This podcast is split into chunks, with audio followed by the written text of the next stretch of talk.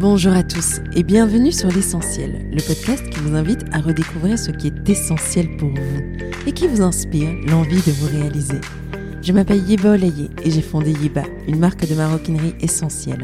Ce podcast, c'est ma façon de continuer mon histoire avec vous, de continuer à vous inspirer, vous insuffler la confiance et l'envie d'être vous-même. À travers chaque interview, nous irons à la rencontre de personnalités inspirantes et singulières des femmes du monde, d'ici et d'ailleurs, qui ont osé suivre leur voie, qui ont osé se lancer dans une aventure incroyable pour réaliser leurs rêves. Nous parlerons de leurs débuts, des choix audacieux qu'elles ont posés, des chemins qu'elles se sont frayés et de ces petites choses, routines et croyances qui les font avancer. Nous essaierons d'apprendre d'elles et surtout d'oser grâce à elles. Finalement, l'essentiel n'est-il pas de... et si on y répondait aujourd'hui? Le podcast est disponible sur toutes les plateformes, alors pensez à vous abonner et surtout, bonne écoute. La semaine dernière, j'étais à Paris. J'ai eu la chance de m'offrir cette parenthèse incroyable pour aller à la rencontre de Catherine Jolivet, mon invitée du jour. Catherine, c'est cette femme solaire, si vive d'esprit, artiste dans l'âme, à la carrière aussi impressionnante que déroutante. En effet, elle débute sa carrière comme responsable com au Centre Pompidou qu'elle tente de dépoussiérer. Poursuit ensuite en agence com et marketing où elle est en charge de grandes marques de luxe, plutôt beauté. Elle décide ensuite de se frotter au meilleur dans une start-up tech, leader de son marché en tant que senior product manager, avant de finalement trouver son chemin sur la voie entrepreneuriale, qui semblait en réalité toute dessinée pour elle.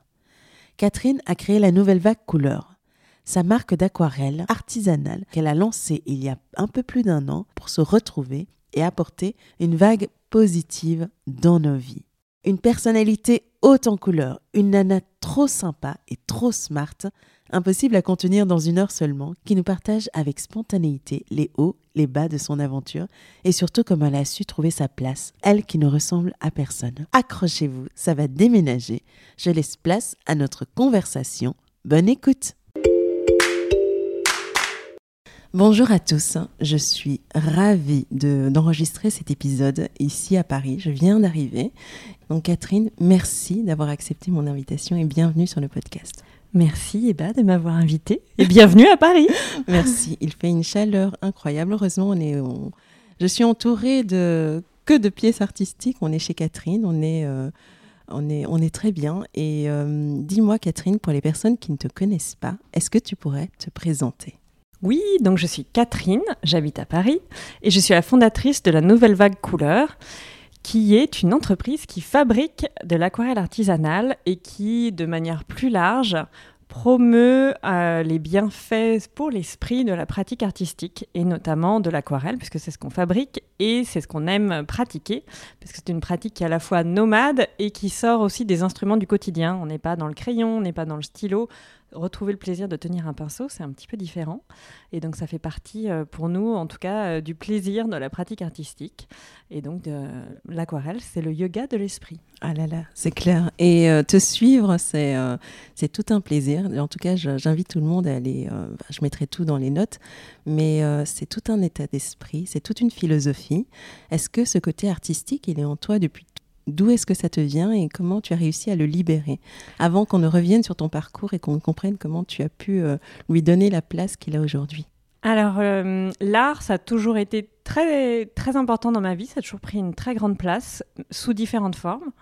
Euh, comme petite, je dessinais beaucoup, j'écrivais des histoires, j'ai fait 15 ans de théâtre, je l'ai même passé au bac. J'ai fait un bac S avec option théâtre. C'est pas vrai. Tu as réussi à faire fonctionner tes deux cerveaux. J'ai fait mes deux cerveaux. J'avais même euh, trop d'options parce que je pouvais faire allemand, latin et théâtre. C'était pas prévu qu'on ait trois options, donc j'ai choisi le théâtre et pas le latin. Désolée.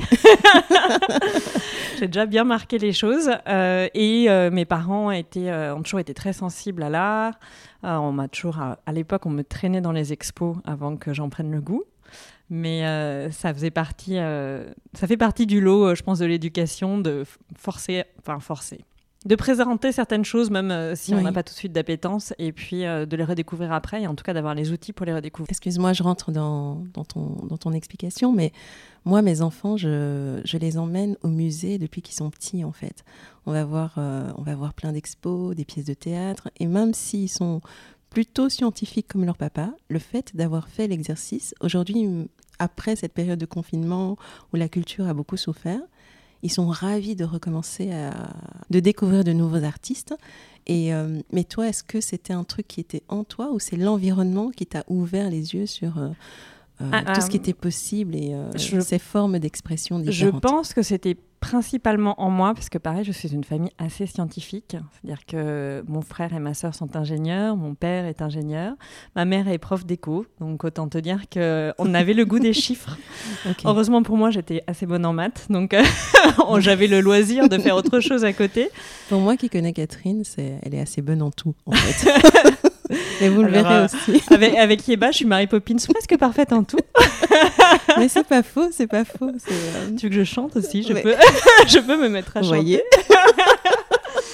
mais, en tout cas, euh, oui, c'était assez en moi. Et après, mais il y avait une très grande ouverture à ça autour de moi. Je pense que mon père, notamment, a une immense sensibilité artistique, ce qui est rigolo parce que ma mère pratique, elle fait de la peinture, enfin, elle a repris ça euh, après, euh, à la fin de sa carrière.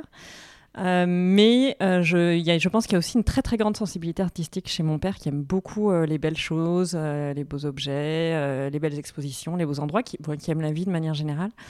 Et, et donc je pense que moi je l'avais en moi et en même temps ça a été, disons, pas contrarié par l'environnement. Ce qui est génial, mais le moment vient de devoir faire un choix, de, de se lancer dans les études de se tracer une certaine voie. Qu'est-ce que tu as décidé de faire Et parle-nous de ton parcours depuis, euh, ce, depuis l'enfance, en fait, enfin, en tout cas, euh, les études, jusqu'à aujourd'hui, de ce que tu vis à fond, à fond les ballons. Alors, euh, moi, ce qui, je pense, a beaucoup joué, c'est que je suis la petite dernière. Donc, il y avait quand même des voies qui étaient tracées de manière assez nette devant moi. Donc, donc à l'époque, euh, parce que le système a encore beaucoup changé, mais à l'époque, on faisait des sections scientifiques, littéraires ou économiques, et tout le monde avait fait une section scientifique et il n'y avait pas vraiment de sujet sur la question. Donc euh, jusqu'au bac, grosso modo, il n'y avait pas vraiment de sujet. C'était scientifique, option maths. et puis la série S, c'est euh, la meilleure. Donc bah, voilà, c'était en tout cas le discours général de si t'es bon, tu vas là. Et on ne veut pas savoir trop si tu aimes le littéraire ou tu aimes dessiner. Enfin, c'est pas trop le sujet. Et, euh, et, en même temps, moi, ça me faisait pas spécialement, euh, ça me gênait pas. J'aimais bien aussi les maths.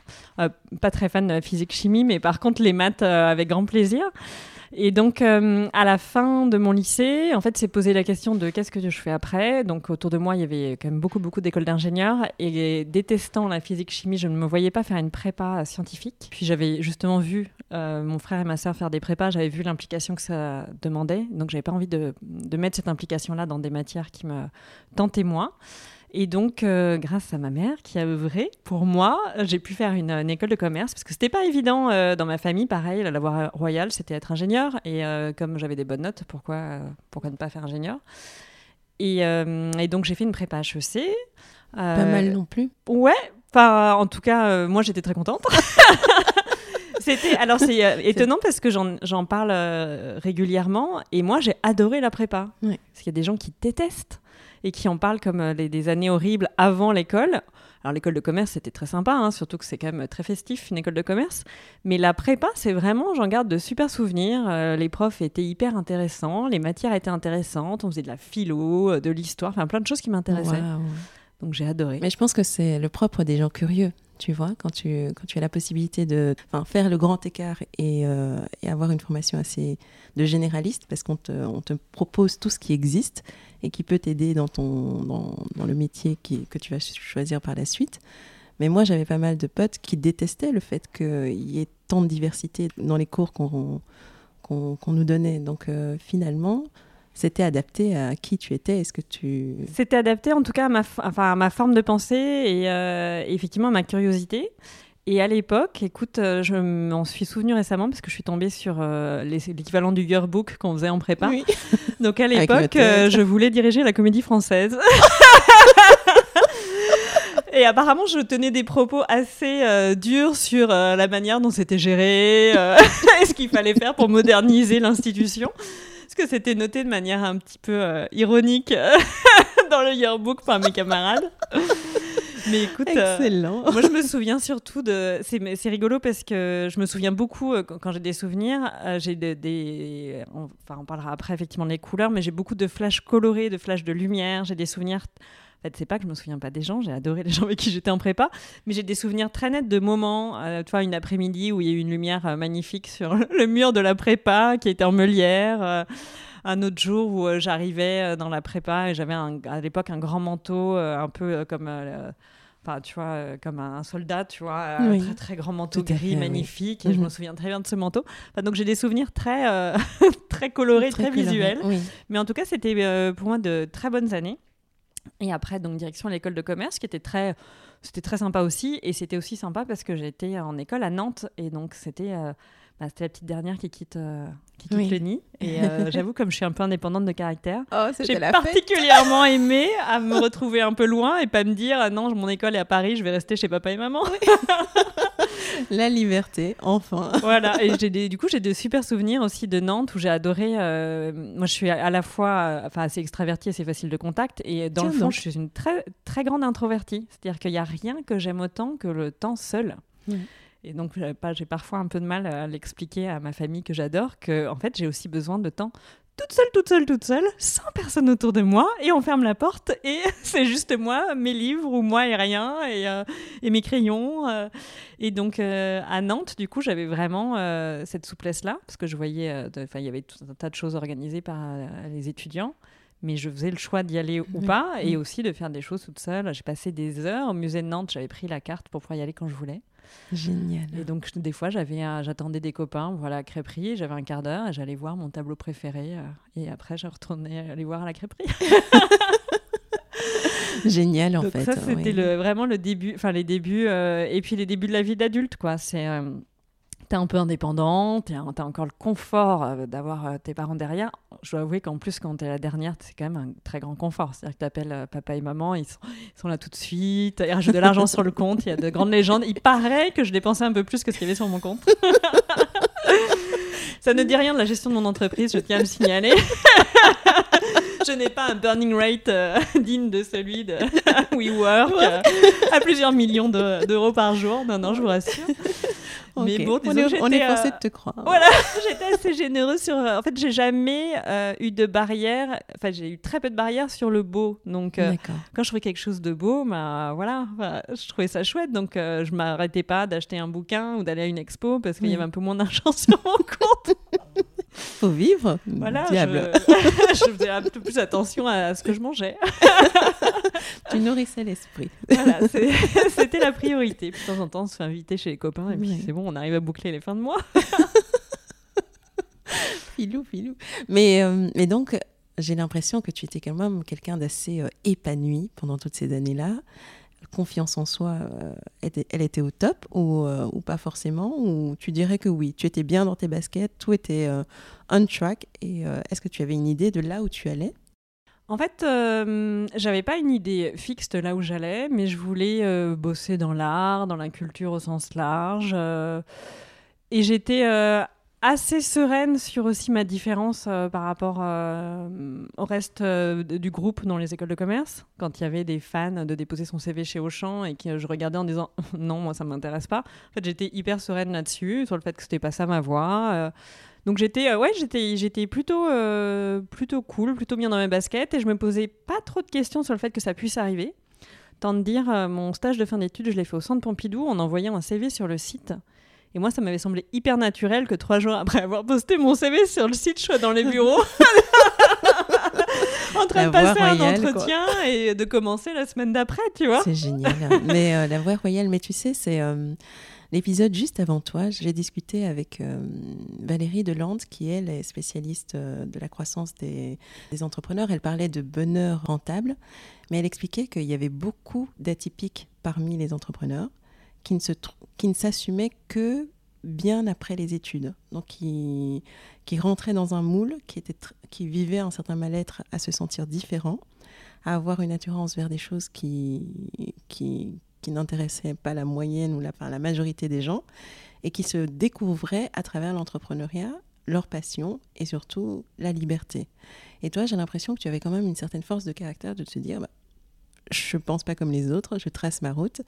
Et voilà, j'ai mon stage et j'avance. Et euh, d'où est-ce que ça te vient et, euh, et quel conseil tu donnerais à quelqu'un qui, euh, qui justement ne se sent pas à sa place et souhaiterait vraiment partir plus en roue libre et découvrir?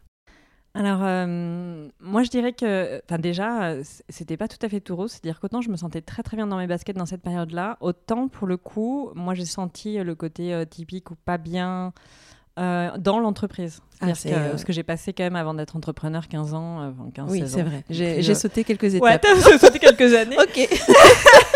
Effectivement, la partie purement entreprise, pour le coup, m'a assez déçue, alors que et, j'ai eu un peu l'impression de tomber des nues. Mais effectivement, autant en école et puis maintenant en entrepreneur, ça se passe plutôt bien. Mais disons que la, la parenthèse entre les deux, où justement, euh, pour moi, il fallait rentrer dans le moule. Il n'y avait pas de raison de ne pas trouver un job qui me plaisait. J'ai quand même, enfin, j'ai à la fois pas beaucoup bougé de job et quand même j'ai un peu changé. Euh, enfin, suffisamment pour qu'on trouve que ça bouge quand même relativement pas mal sur mon CV. Mhm. tu vas nous raconter tout ça. Mais, euh, mais je pense que moi, là, du coup, ça a été je l'ai plutôt bien, j'ai bien vécu. Puis après, ça a été un peu dur. Et après, j'ai essayé de retrouver ce que j'avais euh, plus jeune. Et moi, en fait, euh, du coup, mon travail en tant qu'entrepreneur, c'est de retrouver justement cette joie. Alors, de l'enfance à l'adolescence, même jeune adulte, globalement, euh, ça se passait plutôt bien. Mais disons, la vie avant l'entreprise. Est-ce que l'entreprise, pour moi, ça s'est pas, enfin, ça s'est pas, ça n'a pas été dramatique. Hein. J'ai eu des moments super intéressants, mais, mais j'ai eu l'impression justement d'être, d'être coincée. Alors que dans mes études, j'avais pas du tout eu cette impression-là, surtout que l'école que j'ai fait, donc c'était Audencia à Nantes, on avait des cours de philo. Alors pour une école de commerce, enfin tu vois, euh, des cours de philo, des cours de cinéma, on prenait plein de choses, on faisait euh, des cours, on avait une période à l'étranger. Euh, et puis Nantes, c'est une, c'est une ville qui est à la fois grande, qui bouge, et suffisamment petite pour que, tu vois, étudiant, tu la traverses comme tu veux dans tous les sens. Donc tu as vraiment Enfin, moi j'avais une grande liberté, ma curiosité était assouvie, je pouvais passer le temps que je voulais au musée, à broder, à dessiner, à faire ce que je voulais. Et c'était cool. Et, euh, l'entreprise et la, vie sérieuse de quand tu es grand, tu gagnes de l'argent, tu, euh, dois avoir une carrière qui monte, etc., m'a plus euh, surprise en mode, bah, et en fait, c'est plus très drôle là. C'est plutôt euh, les bâtons dans les roues ici. c'est moi être qui je suis. Quoi. Et pour le coup, euh, tu vois, le centre euh, Pompidou, qui est quand même une institution, alors qui se modernise, et moi, c'était il y a un petit mais oui, Raconte-nous comment c'était. Mais c'était. Enfin, je suis arrivée, moi, j'étais toute jeune, sortais d'école de commerce. tous ceux qui étaient autour de moi étaient là depuis la création du centre Pompidou. un peu moins jeune. J'allais dire des dinosaures, mais je ne l'ai pas dit. Mais écoute, tu peux le dire, parce qu'on m'a quand même demandé ma première semaine ce que c'était que le E bleu sur l'écran. What? Et donc euh, là, j'ai commencé par rire, puis je me suis aperçue que c'était une vraie question et qu'il fallait que je raconte Internet. Explore. voilà, voilà. Et comment on fait? Bah là, là-haut, tu tapes Google et tu peux taper ce que tu cherches et tu as une bibliothèque en ligne qui arrive et tu vas trouver plein de trucs. Ça va être génial. Donc ah, j'ai eu quelques chocs. Ouais. ça a été un petit peu dur. Et à la fois, les gens étaient hyper gentils, euh, hyper intéressants parce qu'ils avaient rencontré plein d'artistes et tout. Et puis par ailleurs, il y avait cette dualité entre il y a un côté hyper intéressant dans le boulot et puis euh, moi je travaillais euh, sur euh, les sections enfants, donc il y avait une grande liberté, le musée qui est hyper politisé, etc. On regardait pas trop ce qu'on faisait, on faisait des trucs pour les enfants, donc on pouvait y aller. Et t'appelais n'importe quel artiste, il était le lendemain dans ton bureau. Enfin, ça t'appelle en disant je suis du centre Pompidou, ils sont tous dans l'heure à libérer leur agenda Avec et leur à venir te voir. donc c'était hyper magique. Et en même temps une structure incroyable, complètement décalée avec... Euh, euh, moi, j'avais passé un peu de temps aux États-Unis, j'ai toujours eu euh, cet état d'esprit un peu entrepreneur. Mon père a monté une entreprise, enfin, et donc, et puis vraiment ce côté petit troisième, alors, euh, euh, je, d'habitude, je l'annonce très tard, donc là, je le dis tout de suite. Mon éducation a été en partie, donc mon école primaire était dans une version édulcorée d'une école Montessori. D'accord. Donc, euh, très indépendante et avec un rapport à la hiérarchie pas très très classique quoi. Donc quand tu arrives au centre Pompidou, qu'on te dit qu'il faut écrire des notes et que t'as pas le droit de parler à ton directeur parce que c'est ton chef de service qui parle au directeur et que t'as pas le droit de lui parler quand tu le croises dans le couloir pour lui parler d'un sujet. Oui. Je l'ai pas très très, bien, vécu et il y a des gens qui se disent c'est pas grave, on va naviguer ça et c'est rigolo. Moi j'ai pas trouvé ça rigolo du tout. Enfin, j'ai trouvé ça très pesant et, euh, et aberrant et une perte de temps et d'énergie pour tout le monde. Et donc, euh, j'ai très mal vécu la structure et pourtant, j'ai adoré euh, ce que j'y ai fait. Enfin, j'ai travaillé avec des artistes géniaux, avec qui d'ailleurs je suis parfois encore en contact. Enfin, j'ai fait des rencontres extraordinaires et, et, les gens, globalement, étaient hyper intéressants, hyper cultivés. Mais la structure, pas du tout, pas du tout mon délire. Pas du tout, du tout incapable de faire ça, moi. mais tu je sais pas comment tu réagis à la structure, pas, mais moi, je, je, fais sauter. non, moi, je fais pas sauter parce que j'ai pas un côté rebelle, j'ai un côté bon élève. Toi, t'es pas la troisième. Donc, non, moi, je suis l'aînée.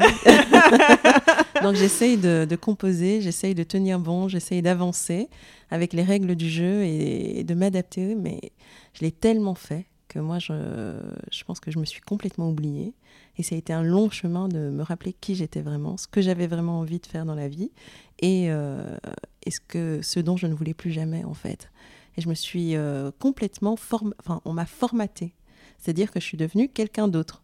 Et ce n'est qu'en lançant la marque, en faisant quelques bêtises avec la marque et en réalisant qu'elle ne me ressemblait pas, qu'au fur et à mesure, j'ai essayé, de, à travers la marque, comprendre ce que j'avais envie d'exprimer, comprendre ce que j'aimais, comprendre ce que j'avais envie de partager. Et c'est ça qui m'a euh, ramené un peu, on va dire, à la vie, à la surface en fait.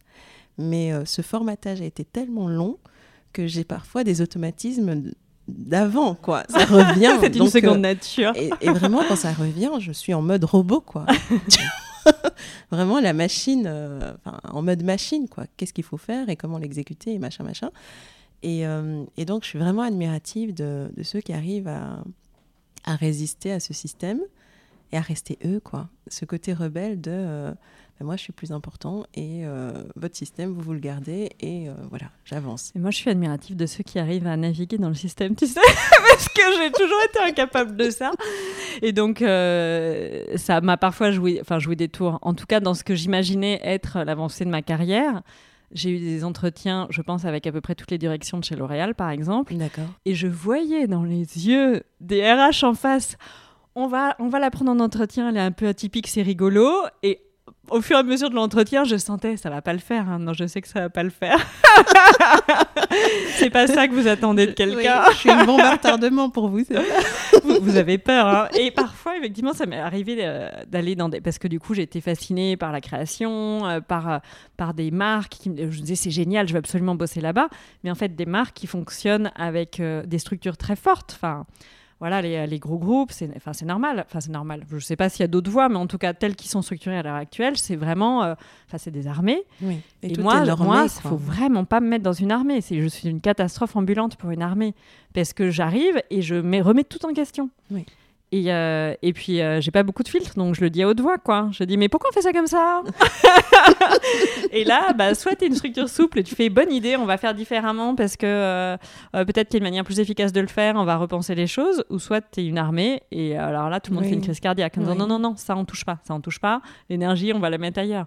Et, et, en plus. Et au final, tu as des systèmes très lents qui ne se réinventent pas assez vite, qui sont tout dans une forme d'inertie alors que toi, tu as 10 000 idées à, l'heure et tu te dis, mais tout ce gâchis, tout ce qu'on pourrait faire si on...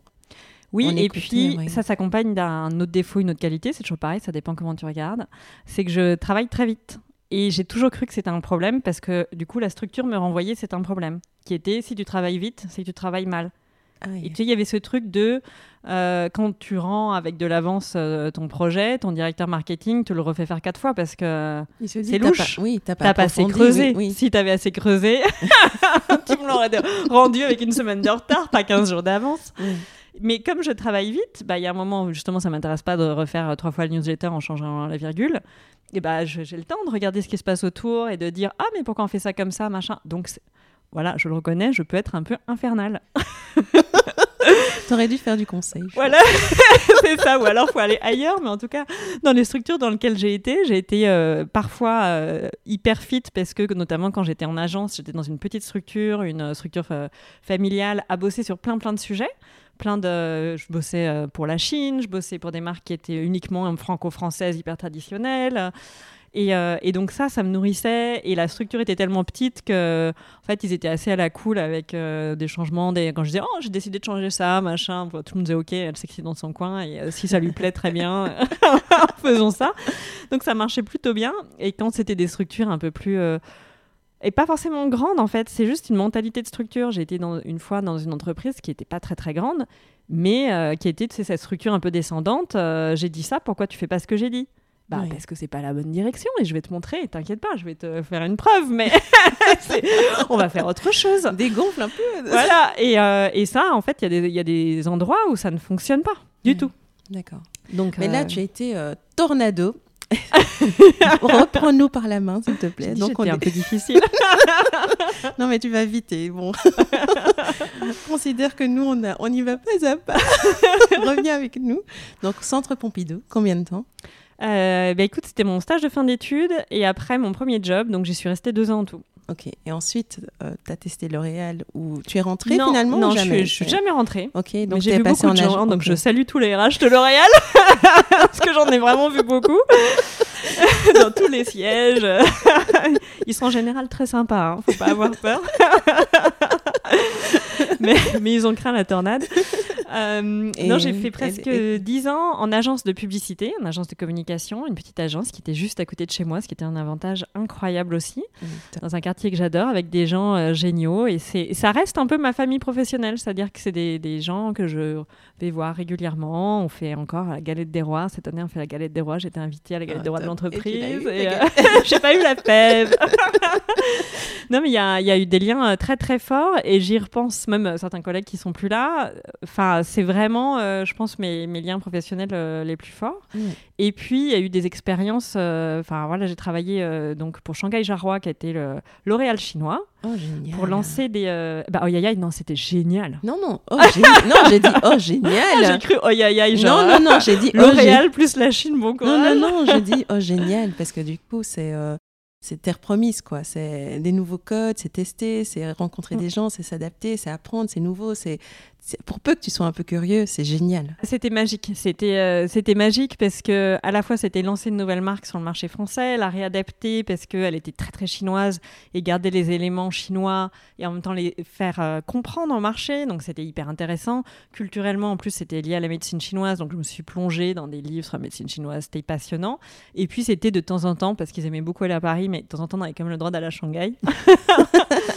donc c'était euh, bah, c'était bosser, en, bosser à Shanghai, quoi. Mm. Et euh, enfin, c'était des mini, euh, enfin, c'était des semaines d'expat, mais euh, c'est dingue. Moi, génial. Oui, génial. C'était et puis on a même eu des, allers-retours en 48 heures avec ma collègue où il fallait absolument valider un packaging et tu arrives chez Air France, disent où sont vos bagages? Non, on n'en a pas, mais vous allez à Shanghai? Oui, oui, juste avec un bagage à main, on revient demain. Donc c'est oh un peu la vie, tu sais, quand tu joues à Barbie, c'est Barbie working Woman, quoi.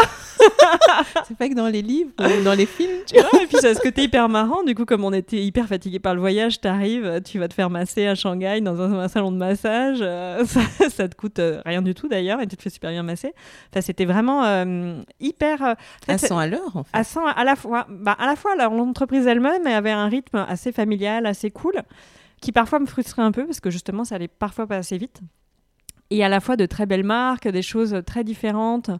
Et ça a alimenté beaucoup ma curiosité. Et puis des gens, surtout, ce qui est très important pour moi, c'est que c'était des gens d'une culture incroyable avec qui j'étais, euh, avec qui je travaillais et qui euh, et en fait euh, bah, même quand euh, voilà c'était un peu mou on avait moins de travail en fait juste venir et discuter avec mes collègues c'était un bonheur incroyable. Ils avaient vu l'expo dont toi t'as jamais entendu parler et en fait ils avaient vu la première expo il y a dix ans du même artiste. Enfin c'était des gens enfin c'est toujours hein, d'ailleurs ils sont encore là mais je les vois plus au quotidien. Mais c'était des discussions qui étaient hyper intéressantes. Donc c'était un, un, cadre vraiment chouette euh, mais qu'au bout d'un moment, j'ai quand même décidé de quitter. C'est vrai, mais honnêtement, quand on a commencé la, discussion, tu me disais, oui, 15 ans d'entreprise, ça a été un peu difficile, mais je t'ai écouté et je n'ai senti que de la passion, que de l'excitation. Et euh, est-ce qu'il y en avait trop et tu étais fatiguée ou qu'est-ce qui a fait que tu as quitté cette vie-là bah En fait, il y a toujours eu des moments où, euh, alors au centre Pompidou, tu vois, la structure me plaisait pas. En agence, je trouvais que globalement, la dynamique n'était pas assez forte. D'accord. C'est-à-dire que oui, il y avait quand même euh, pas mal de clients, mais on avait largement la bande passante d'en avoir plus. Et, euh, et j'en voulais plus. Et, et, après, en fait, ne pas avoir une agence plus dynamique, c'est aussi avoir plus de moyens, avoir plus de moyens et pour nos salaires, et pour les budgets qu'on gère, etc. Et moi, je voulais aller plus loin. D'accord. Et puis, euh, comme tous ceux qui sont passés en agence, un jour, tu es frustré, tu veux, euh, tu veux voir le côté, euh, le côté marque, avoir tous les chiffres, savoir comment marche le chiffre d'affaires. Enfin, je sais pas si tout le monde a envie de ça, mais moi, du coup, j'étais frustrée d'avoir que le bout du euh, je fais la communication. quoi. D'accord. Donc, il y avait des aspects qui étaient hyper passionnants et à la fois, tu n'avais qu'une qu'une maille. Et à la fois, tu vois, quand j'ai travaillé sur Shanghai Jarrois, sur la marque Herboriste, en fait, j'avais beaucoup de mailles parce qu'il n'y avait pas beaucoup d'équipes en France. Et je m'entendais très bien avec, euh, avec la personne qui était en, en charge de la marque en France.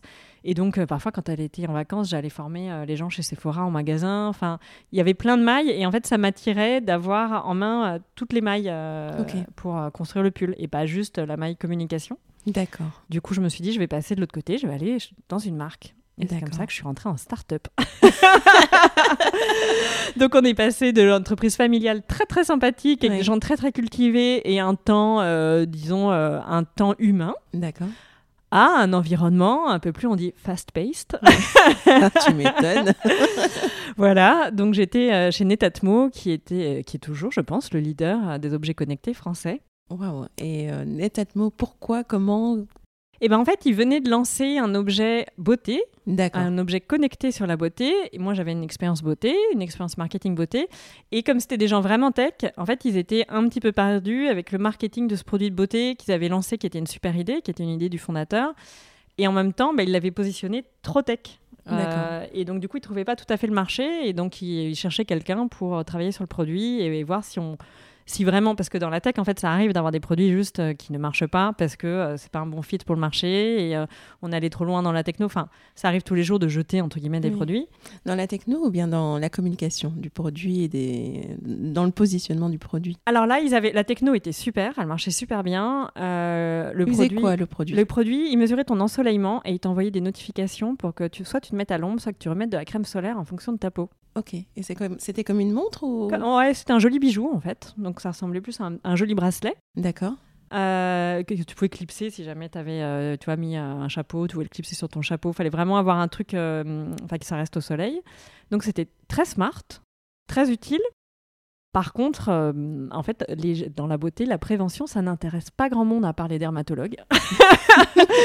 le client final, enfin, je- j'en ai parlé récemment avec, euh, avec une entrepreneuse que j'ai rencontrée qui fait des, des tissus anti-UV, tu Oui, sais, oui. et euh, j'ai revu mes, mes années à travailler sur ce produit en me disant ma pauvre chérie, moi j'ai mis tellement d'énergie et malgré toute l'énergie qu'on a mis et on a eu des beaux succès, on est rentré chez Space NK à Londres, sur le site internet de Sephora, on a eu de la presse, enfin on a fait des trucs assez incroyables. Je me suis retrouvée euh, sur, dans les bureaux de clinique sur la 5e avenue à vendre le produit euh, pour que ça soit en package avec les, les crèmes. Enfin, on a fait des trucs incroyables. On est même allé chez Net-à-Porter. Enfin, on a coché toutes les cases de ce qu'il fallait faire. Oui.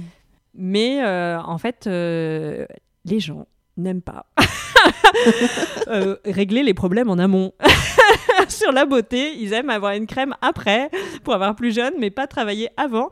Toi, fais le test dans une salle et dis à quelqu'un qui est en train de fumer et de, et de boire de l'alcool que tu te plains de tes rides, ma chérie, mais commence par arrêter la cigarette et ta peau va s'améliorer. Ça marche pas. Mais j'ai l'impression que c'était aussi peut-être un- une question de timing, parce que je vois qu'aux États-Unis, l'histoire de la crème solaire, des UV, ça commence vraiment à, à chauffer. Et il y a beaucoup de, de lancements produits qui intègrent vraiment cette dimension de protéger sa peau et euh, contre le vieillissement et justement les UV, les machins, etc. Donc il y a une euh, éducation qui se fait, mais elle est très très lente. Elle est Quoi. très très lente parce que nous, euh, quand on travaillait ce produit-là, euh, tu vois, il y avait des marques qui se lançaient qui maintenant sont un peu grosses aux États-Unis sur euh, et les États-Unis c'était le marché pour ça parce que euh, en fait il y a une vraie problématique d'ensoleillement beaucoup plus euh, qu'à Paris hein, typiquement. Mhm. Quoique à Paris évidemment on prend des UV tous les jours, mais les Américains ils l'ont senti. Enfin. Ouais.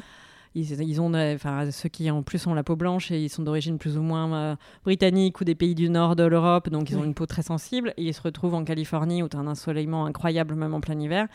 Ils, ils Ils ont- connaissent le oui. sujet, Mhm. mais c'est une éducation qui est très très lente. Et en fait, après, euh, le marché américain, c'est un peu binaire. hein. C'est euh, soit tu fais de la beauté, soit euh, c'est un produit medical device. Et, euh, et en fait, euh, on ne voulait pas rentrer dans les validations de l'FDA pour des problématiques anti-cancer, etc. Parce que la réalité, c'est ça. En fait, c'est que tu protèges ta peau pour, pour, te- pour diminuer les chances d'avoir un cancer de la peau.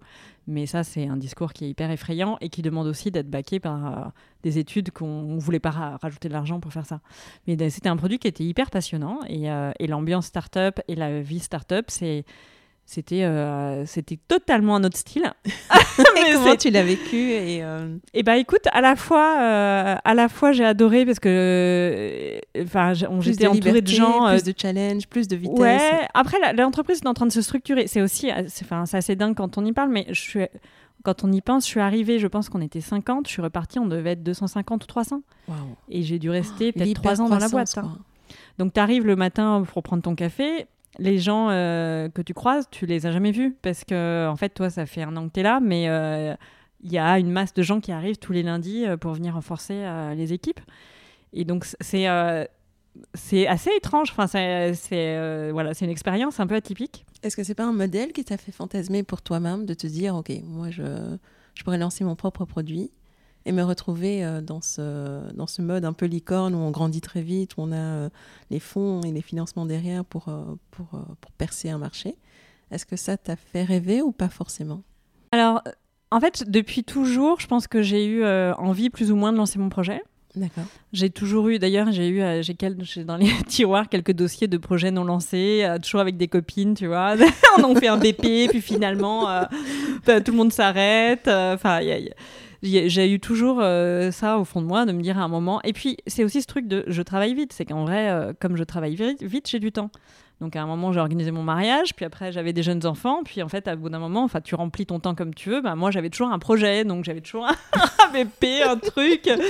ça, ça, toi, ça, il y a eu beaucoup de projets mornés, mais en fait, ça, hum, j'avais besoin de mettre mon énergie quelque part parce que j'avais trop d'énergie pour ce que je faisais.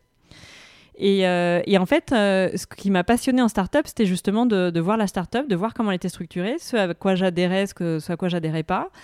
Euh, de voir aussi la vision business, parce que donc le fondateur Fred Potter, ça marche encore. le fondateur Fred Potter avait une vision business hyper forte et bon, pour le coup, lui, il était beaucoup plus rapide que moi. Est-ce possible? Mais oui, écoute, un jour, si tu veux aller l'interviewer, tu verras. Non, mais c'est quelqu'un avec euh, qui tu disais une phrase et lui, il avait la vision business de, de 10 steps après toi. Donc, euh, les discussions étaient euh, à la fois passionnantes, parfois très dures aussi, parce que c'est aussi l'environnement startup. L'environnement startup, ça peut être très, très dur. mais, Dans quel sens hein? On coupe bah, des têtes ou Il y a des, des gens coupe des on têtes. Est très chiffre, euh, très performance. C'est très performance, mais ça, ça à la fois, euh, j'ai trouvé ça hyper intéressant parce que j'ai aussi ce côté matheux. Donc euh, il y avait ce côté hyper rassurant de, bah en fait, on se lance dans le digital à 3000% avec des chiffres. Pour le coup, on n'est pas en agence de com à dire c'est joli, ça va marcher. On est là, on, a, on regarde les chiffres, la performance, ça marche, ça marche pas, on a mis tant là, combien on ça rapporte, etc. Donc ça, j'ai trouvé ça hyper cool. Mais ça a un côté, il y a une ambiance qui est parfois un peu violente. Pas. Euh, les gens se tapent pas dessus, mais euh, il y a des gens, comme il y a de la pression, il y a parfois euh, les gens réagissent plus ou moins bien, donc les gens s'énervent, parfois très fort. et, et, après, tu réagis bien, tu réagis pas bien. Je pense que tu le prends personnellement ou pas. Voilà, moi je pense que globalement, en fait, j'étais passionnée par le projet sur lequel je travaillais, donc je l'ai pas pris personnellement et ça allait plutôt. Par contre, euh, je l'ai pris en mode, euh, pour le coup, bon soldat, et je suis allée tellement dedans qu'à posteriori, je pense que j'ai pas, pas fait de burn-out euh, clinique, mais j'ai eu deux, trois moments où j'ai j'étais à des niveaux de fatigue assez. Enfin, tu vois, j'ai une fois une stagiaire m'a récupéré sur le quai du métro parce que j'étais descendue trop tôt. Et toi, un matin, automatiquement, j'avais pas fait attention et, et, des trucs comme ça où, en fait, quand on me connaît, ça n'arrive, c'est le genre de choses qui ne m'arrivent jamais. Je suis pas distraite. Je ne suis pas quelqu'un qui descend de station avant. Donc, euh, et puis euh, voilà, j'ai eu deux, trois événements comme ça où je me suis dit, euh, tu vois, j'avais croisé des gens dans la rue, les bureaux étaient à Boulogne, et des gens de la pub qui parlaient d'un projet qui avait clairement, genre, je sais pas, 50 ou même plus, et qui étaient hyper enthousiastes et parlaient d'un nouveau client. Et je me souviens de les regarder et de me dire comment on peut être encore enthousiaste à cet âge-là. Donc ça m'a quand même un petit peu poussé à bout. J'étais un peu fatiguée. Euh, mais à la fois, je m'en suis pas du tout rendu compte. Oui, j'allais te demander, est-ce que tu avais fait le constat à ce moment-là de il y a un truc qui va pas? Non, pas du tout. Parce que ça m'intéressait vraiment beaucoup ce que je faisais. Euh, on faisait plein de voyages aux États-Unis et donc du coup j'étais plongée dans le mode start-up américain parce que je, on faisait des partenariats avec des start-up américaines, des salons aux États-Unis. J'ai fait le euh, célèbre, CES de Las Vegas à plusieurs reprises, ça rend des gens jaloux. C'est pas vrai, tu l'as fait. J'ai travaillé à Las Vegas. Shit. Oh pardon. C'est très spécial aussi comme expérience. Pas, pas du tout. On arrête ce podcast tout de voilà, on arrête tout de suite, c'est pas la peine. Je pense qu'on a compris. non, mais tu vois, aller au CIS, c'était euh, c'était la magie de la tech parce que moi, clair. je faisais partie d'une des grosses startups. Et donc, quand tu descendais, en fait, tu as deux étages euh, CIS, enfin, tu avais en tout cas, je sais pas s'ils sont encore organisés comme ça après le Covid. Et donc, tu avais en bas l'étage des mini startups où les mecs avaient tout juste euh, l'argent pour le billet d'avion, limite, ils dormaient sur le stand. Et tu arrivais et tu venais écouter les idées les plus saugrenues de la planète. Et les mecs, ils disaient, toi, tu fais quoi? J'ai bah, je fais une état-mot, mais j'avais l'impression d'arriver, euh, de dire que je travaillais chez Apple ou euh, j'étais une star. rockstar, quoi. C'était hyper drôle. Alors Oui. que nous, tu vois, on avait l'impression de, de pédaler là-haut. Et, euh, et en fait, on était quand même déjà une, une, grosse, ouais. euh, une grosse entreprise, rodée sur plein de sujets. On avait quand même des budgets, on avait des, des gens qui nous soutenaient. euh. Donc, euh, c'était, euh, ouais, c'était vraiment euh, la, vie de start-up à la française. Donc, quand même, il y avait des trucs probablement beaucoup plus détendus et beaucoup moins durs qu'aux États-Unis. Mais c'était une vraie. Enfin, tu vois, j'ai poussé du coup les deux extrêmes à bout en deux expériences. Il y en a une où ça- c'était totalement la satisfaction intellectuelle, la curiosité, mais le rythme n'était pas encore tout à fait là. L'autre, c'était la satisfaction de, des chiffres du business. Mais alors, le Le rythme, on rythme, était à un extrême. Tu euh, brûlais, quoi. Ça, oui. Ouais, ça, ça allait, ça allait loin. Stretché au max. Et en même temps. euh, Et même pourtant, t'as temps- de la bonne passante. Ouais, j'ai de la bande passante, donc Ouais. j'étais contente.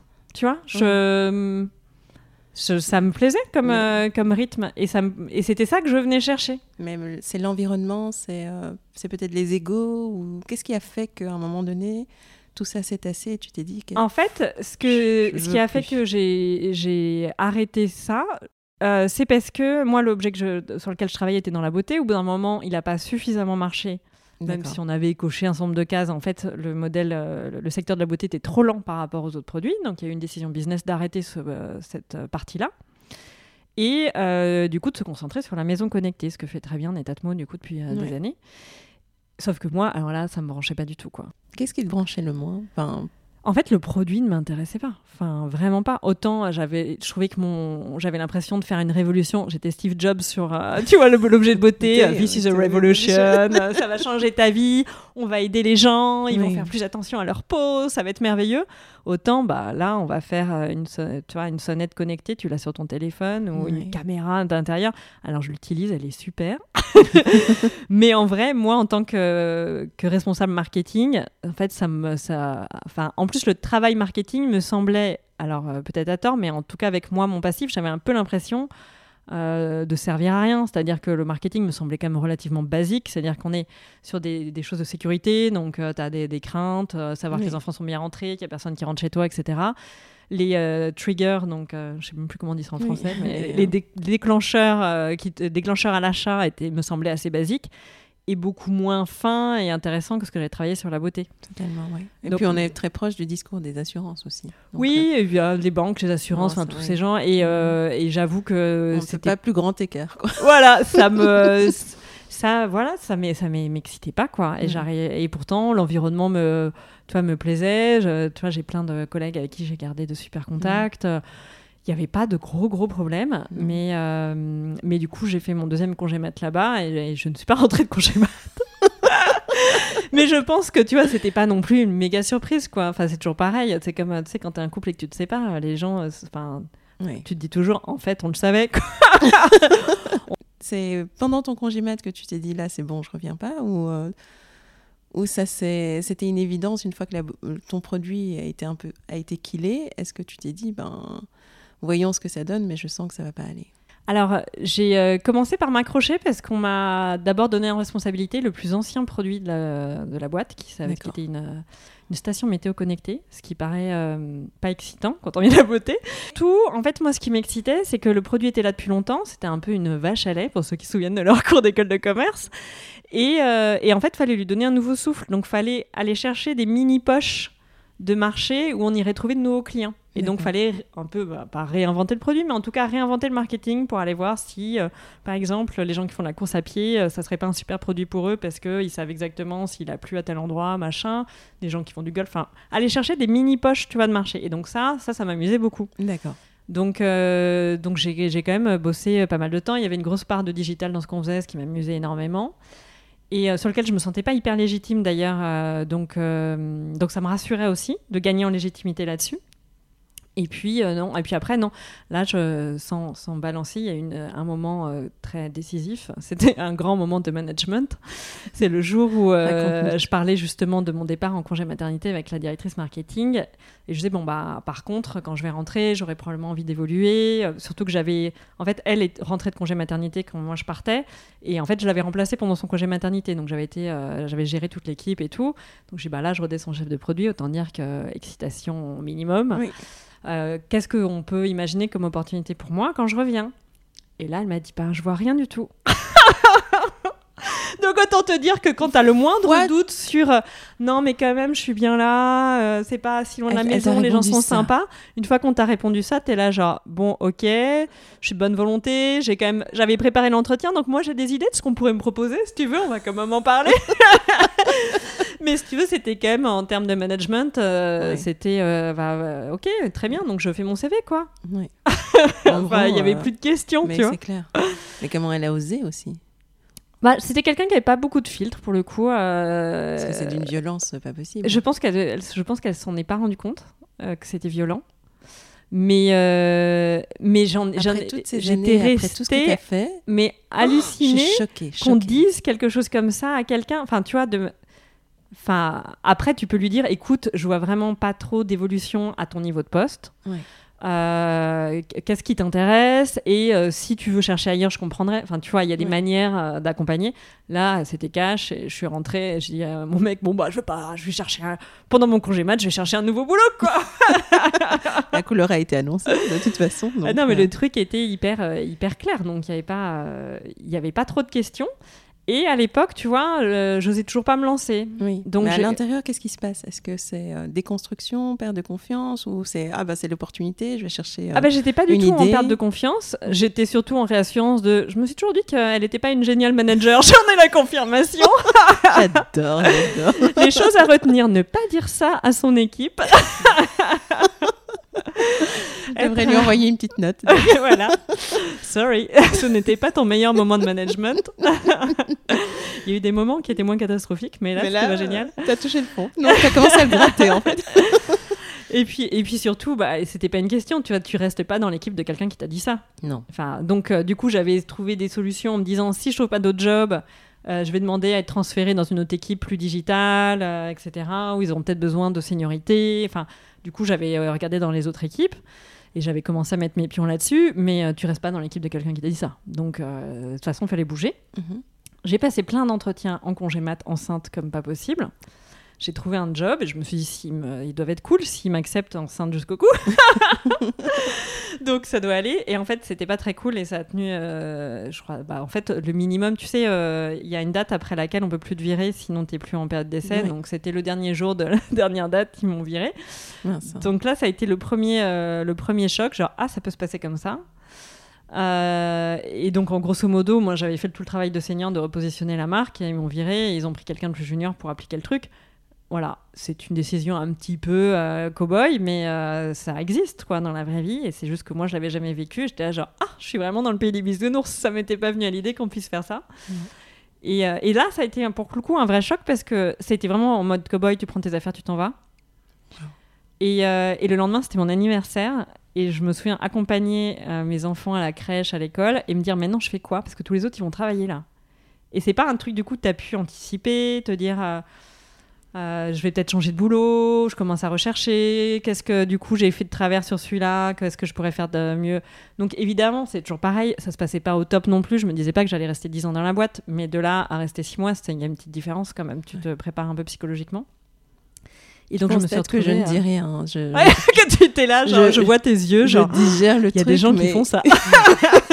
Dans la collection des pires managers. Ah non, mais vraiment, c'est. euh, Et là, c'est au-delà du pire manager, je pense que c'est du pas très bon humain, tu vois. C'est encore autre chose, quoi. ouais. C'est euh, encore autre chose, quoi. c'est même pas une semaine de notice, C'est mauvais, tu vois. quoi. euh, T'es là, genre, ah ok, en fait, c'est comme ça. Je suis juste un, un numéro dans la liste. ok. Donc, euh, bah, c'était cool. Et donc. euh, Et donc, euh, et ben là, là, ça a été assez dur. Très clairement, j'avais, enfin, je m'y attendais pas. J'étais un peu paumée. Je me, et je commençais à me dire, en fait, je suis pas faite pour le monde de l'entreprise là. On commence à avoir un petit problème parce que. oui, j'avais euh, ce, ce- et je commençais à penser que l'agence dans laquelle ça s'était bien passé, c'était quand même un peu une anecdote, quoi. C'est que la vraie vie, c'était pas ça du tout.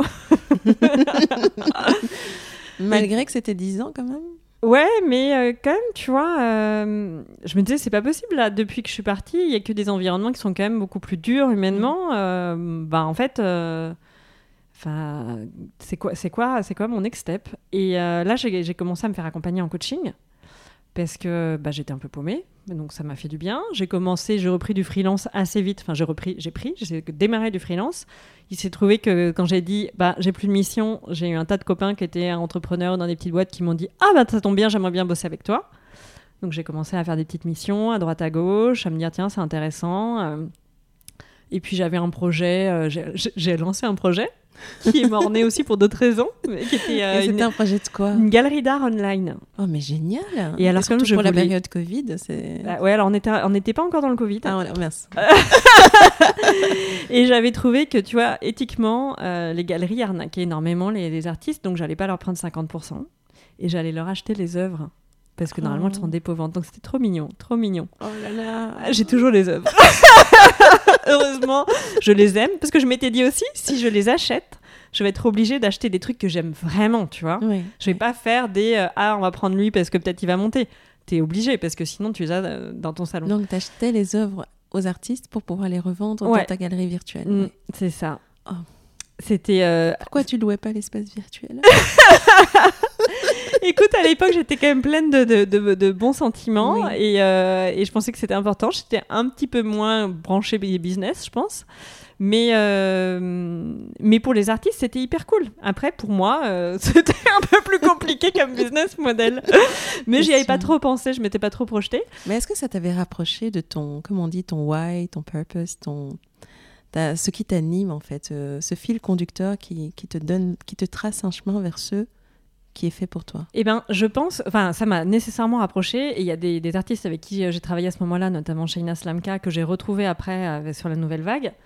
Et en fait, ça m'a, ça m'a aussi donné confiance parce que justement, quand j'étais allée voir Shaina pour lui acheter ses œuvres, moi, elle me semblait déjà être une artiste hyper cool. Et elle, elle avait trouvé que c'était dingue que quelqu'un lui fasse confiance et achète trois œuvres pour les peindre dans sa galerie. Et du coup, il y a eu ce début de relation de, sais, hyper bienveillante et positive du t'es génial, non mais c'est toi qui es génial. Et du coup, il y avait ce truc du je sais pas très bien ce que je tiens, mais je tiens un, truc qui est assez satisfaisant où visiblement j'apporte quelque chose aux gens en face. Ça me rappelle que quand j'étais au centre Pompidou, en fait, euh, gérer les artistes, moi, ça m'a Parfois, il y avait des choses totalement euh, compliquées à gérer, mais j'ai toujours trouvé, trouvé ça marrant à faire parce que, euh, bah, parce que je trouvais qu'ils étaient vraiment cool et que c'était dans leurs univers. Et évidemment, ils avaient oublié de me dire que leur œuvre s'accrochait euh, au plafond et qu'on faisait ça dans le- l'entrée du centre Pompidou où le plafond est à 4 mètres. Et euh, du coup, j'avais pas demandé la nacelle et il fallait une nacelle. Et de toute urgence, et j'avais pas du tout le temps de faire tout le truc administratif. Mais je leur en voulais pas, ils étaient trop mignons. Parce qu'ils étaient dans leur, euh, dans leur domaine artistique et, euh, Mm. et tu vois, ils étaient en dehors de ce- ces, ces contraintes humaines. de ces considérations, de ces... Donc ça m'a un peu rapproché de ça. Et, et en fait, à ce moment-là, on m'a appelé pour travailler pour une marque de design. D'accord. Et euh, du coup, je me suis dit, bah, en fait, c'est ça. Je vais aller bosser dans cette boîte qui est une petite structure, donc qui coche toutes les cases. Elle est un peu comme euh, l'agence que, dans laquelle je bossais avant. Je suis appelée par euh, l'ami d'une amie euh, qui vient d'être nommée DG. Donc, donc les amis de mes amis aller. sont mes amis. Oui, ça va bien, se passer. Oui. C'est du design, donc c'est c'est du côté artistique sans être la mode que j'avais pu toucher en agence, qui était quand même un petit peu moins ma cam comme ambiance. Mhm. Un peu trop, euh, tu vois, snob, un peu trop, voilà, que je vive. Tu avais travaillé dans la- euh, sur des projets On travaillait beaucoup à luxe et mode et euh, et il y avait Tu as des... des noms à partager? Non, je ne partage pas de nom. non, je vais partager les, euh, le, le nom d'une marque de luxe. euh, euh, J'ai travaillé pour Richard Mille, notamment, qui est de l'horlogerie, Mm. qui est de la très très haute horlogerie. Oh, en wow. entrée de gamme, on était à 35 000 euros. Oh my gosh. Donc c'était, mais qui était magique Le parce niveau que c'était incroyable. storytelling, euh, l'univers que tu construis avec Oui, ces mais marques-là. là, c'était génial parce que c'était une toute petite boîte en face. On travaillait directement avec Richard Mille. euh, il avait une histoire dingue à travailler. C'était, euh, enfin, c'était une personne. Enfin, c'est toujours une. J'imagine, ça fait longtemps que je l'ai pas vu, mais c'était une personnalité incroyable. Et, euh, et donc, c'était pas lourd. Et il y avait d'autres marques de mode, euh, voilà, plus classiques, qui me semblait un peu lourde et désagréable. C'est-à-dire qu'il y a de temps en temps, il faut un peu se détendre. Et moi, j'ai tendance à effectivement dire c'est bon, on n'est pas en train de sauver des vies. On, doit aux médecins urgentistes de prendre notre métier avec légèreté et bonne humeur parce que eux, ils font des choses vraiment graves, quoi. Et s'ils ils n'ont pas bien dormi, il, y a des conséquences qui sont nettement plus graves que de savoir si j'ai euh, déplacé la virgule à droite ou à gauche sur ma newsletter. Donc, euh, si on, nous, on s'amuse pas, euh, c'est, enfin, c'est pas juste, quoi. nous, euh, voilà, on prend un métier léger, c'est pas pour plomber l'ambiance. J'adore cette, cette joie de vivre qui, qui t'anime et, et, que, tu arrives à insuffler dans ce que tu fais. Est-ce qu'elle avait cette, la place que tu lui donnes aujourd'hui dans, dans cette dernière expérience, avant la nouvelle vague ou pas vraiment? En fait, moi, j'ai toujours été comme ça, dans ma manière de travailler, mais j'ai pas toujours été bien reçue. D'accord. c'est toujours les, choses positives qui sont peut-être un peu aussi des défauts. Euh, c'est qu'il y avait euh, certaines personnes qui, qui pensaient que du coup j'étais pas très sérieuse parce que j'avais pas l'air de trouver que c'était dur. Tu sais, il y, a malheureusement, je trouve, parce que c'est triste pour eux, des gens qui pensent que le travail c'est dur. Et donc quand toi tu trouves que le travail c'est drôle, eh ben en fait ils pensent que ben, tu dois pas le faire sérieusement parce que c'est pas drôle, c'est dur quand tu leur dis mais non, c'est hyper drôle, moi j'adore et tout, ils, ils se méfient un peu et donc la réaction n'est pas toujours positive. J'avais euh, une cliente qui a trouvait ça génial, donc je m'étais dit quand même il y a des gens qui aiment ça. Parce que, après, en plus, ton agence de com, tu sais, tu as l'espèce de fil de gens qui, euh, qui crient les uns sur les autres. Donc, il y a mhm. le big boss dans la marque qui crie sur le, le DIRCOM, le DIRCOM qui crie sur celui qui est en charge de l'agence, et celui qui est en charge de l'agence, il vient crier sur l'agence. Et moi, alors, je ne prenais pas du tout personnellement, et je leur disais, écoutez, c'est pas grave, vous inquiétez pas, je prends les choses en charge, je vais appeler l'imprimeur pour pas qu'il imprime. C'était dans une heure, mais c'est pas grave parce que du coup, on est une heure avant, donc tout, va, bien. tout est sous contrôle. Et là, il pète un câble. Et je me souviens, j'avais une cliente qui me disait, mais c'est merveilleux euh, à quel point tu arrives à garder ton calme. Je sais, mais il n'y a pas mort d'homme, quoi. Ton catalogue, en plus, il est même pas imprimé. C'est pas comme s'il fallait remettre de l'argent. Même pour toi, il n'y a pas mort d'homme. C'est pas grave. L'imprimeur, on, le connaît bien. Comme euh, effectivement, on a des bonnes relations avec tout le monde. Euh, on va l'appeler. On, va peut-être casser un peu de dos sur ton sucre pour que ça se passe bien avec l'imprimeur, mais on va tous rigoler et on va décaler ton projet jusqu'à ce que euh, le grand cousin ou je sais pas qui valide quoi. ça va aller. Et en fait, cette attitude, ça va aller. Euh, ça ne passe pas bien partout.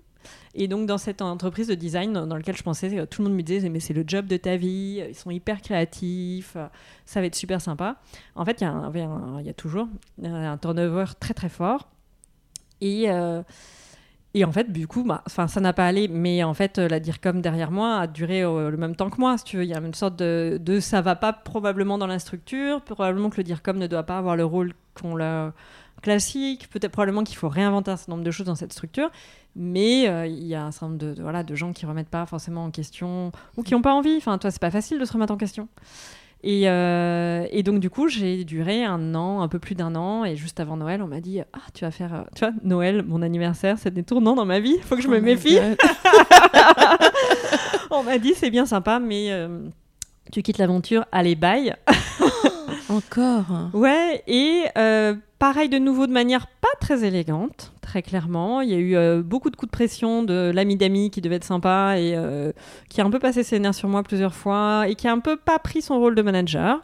Mais c'est aussi des... Je reconnais moi que c'est des générations, euh, c'est quelqu'un qui, je sais pas, avait au moins 15 ans de plus que moi, je pense. Et c'est des gens qui ont vécu avec les règles du jeu d'il y a 15 ans et qui se sont endurcis comme ça et qui pensent que les règles c'est ça et qui, même s'ils essayent de changer, parce qu'au fond d'eux, ils ne sont pas comme ça, je pense que c'est pas quelqu'un qui est mauvais fondamentalement, mais c'est quelqu'un qui, voilà, comme tu disais, de temps en temps, on a un carcan mhm. et il revient tout seul, de manière robotique. Et même si tu es hyper vigilant, ton truc, il revient. Et d'ailleurs, bah, comme euh, tes mamans aussi, on le voit, je trouve, dans l'éducation. De temps en temps, on a des réactions qui sont les mêmes que nos parents. Et de temps en temps, tu prends un pas de recul en disant, mais moi, moi, je veux faire ça ou pas? Parce que ça, je sais bien que mon père ou ma mère faisait ça sur moi. mais à l'époque, est-ce que, est que ça m'a gêné Est-ce que c'était pas grave Ou est-ce que vraiment ça m'a posé problème Et est-ce que c'est en train de poser problème à la personne en face de moi qui est pas moi et, euh, et, en fait, ce pas de recul, il est difficile à avoir. Moi, je trouve qu'avec des enfants, en fait, euh, ben, c'est le meilleur apprentissage de la vie parce que du coup, ça te met face à toi-même en permanence. Euh, en permanence. Et, et, surtout, c'est, enfin, ça te, ça te permet de te redécouvrir en fait. Tu vois, tu, tu les vois grandir et tu te rappelles comment tu étais à leur âge et tu te rappelles de, ta relation avec tes parents, de la liberté que tu aurais aimé avoir ou d'être écouté d'une certaine façon ou pas. Et tu as tellement envie d'être euh, un bon parent que tu es plus, plus sensible à leurs réactions, en tout cas en Ouais. ce qui me concerne. Et, Ouais, euh, et ça m'apprend beaucoup sur moi-même, du coup. Oui, et puis, euh, et puis alors, euh, mes filles ont un peu de caractère en tout cas, donc du coup, J'ai cru voir. t'as cru voir parce que tu les as croisées, t'as eu cette chance. et Les du chiens ne font pas des chats. Voilà. et du coup, tu as de temps en temps des réflexions très justes et très fines sur ton caractère ou sur celui de ton conjoint, où tu es là genre, très bien, merci. Alors là, je vais appeler un thérapeute pour quatre sessions. Parce que, ok, on avait dit que les enfants c'était un miroir, mais là, c'est un peu trop fort comme miroir. J'aimerais bien un peu moins de clarté, s'il vous plaît. Est-ce qu'on peut laisser un flou artistique sur qui je suis?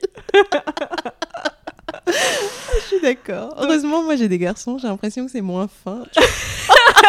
si je puis me permettre. En tout cas, euh, tu vois, Ma chérie maman des- vous aime.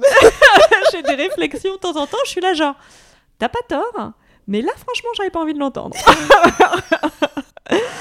Donc je ne vais pas réagir, je vais l'écrire dans un coin et demain après avoir une bonne nuit de sommeil, je vais, euh, je vais y penser.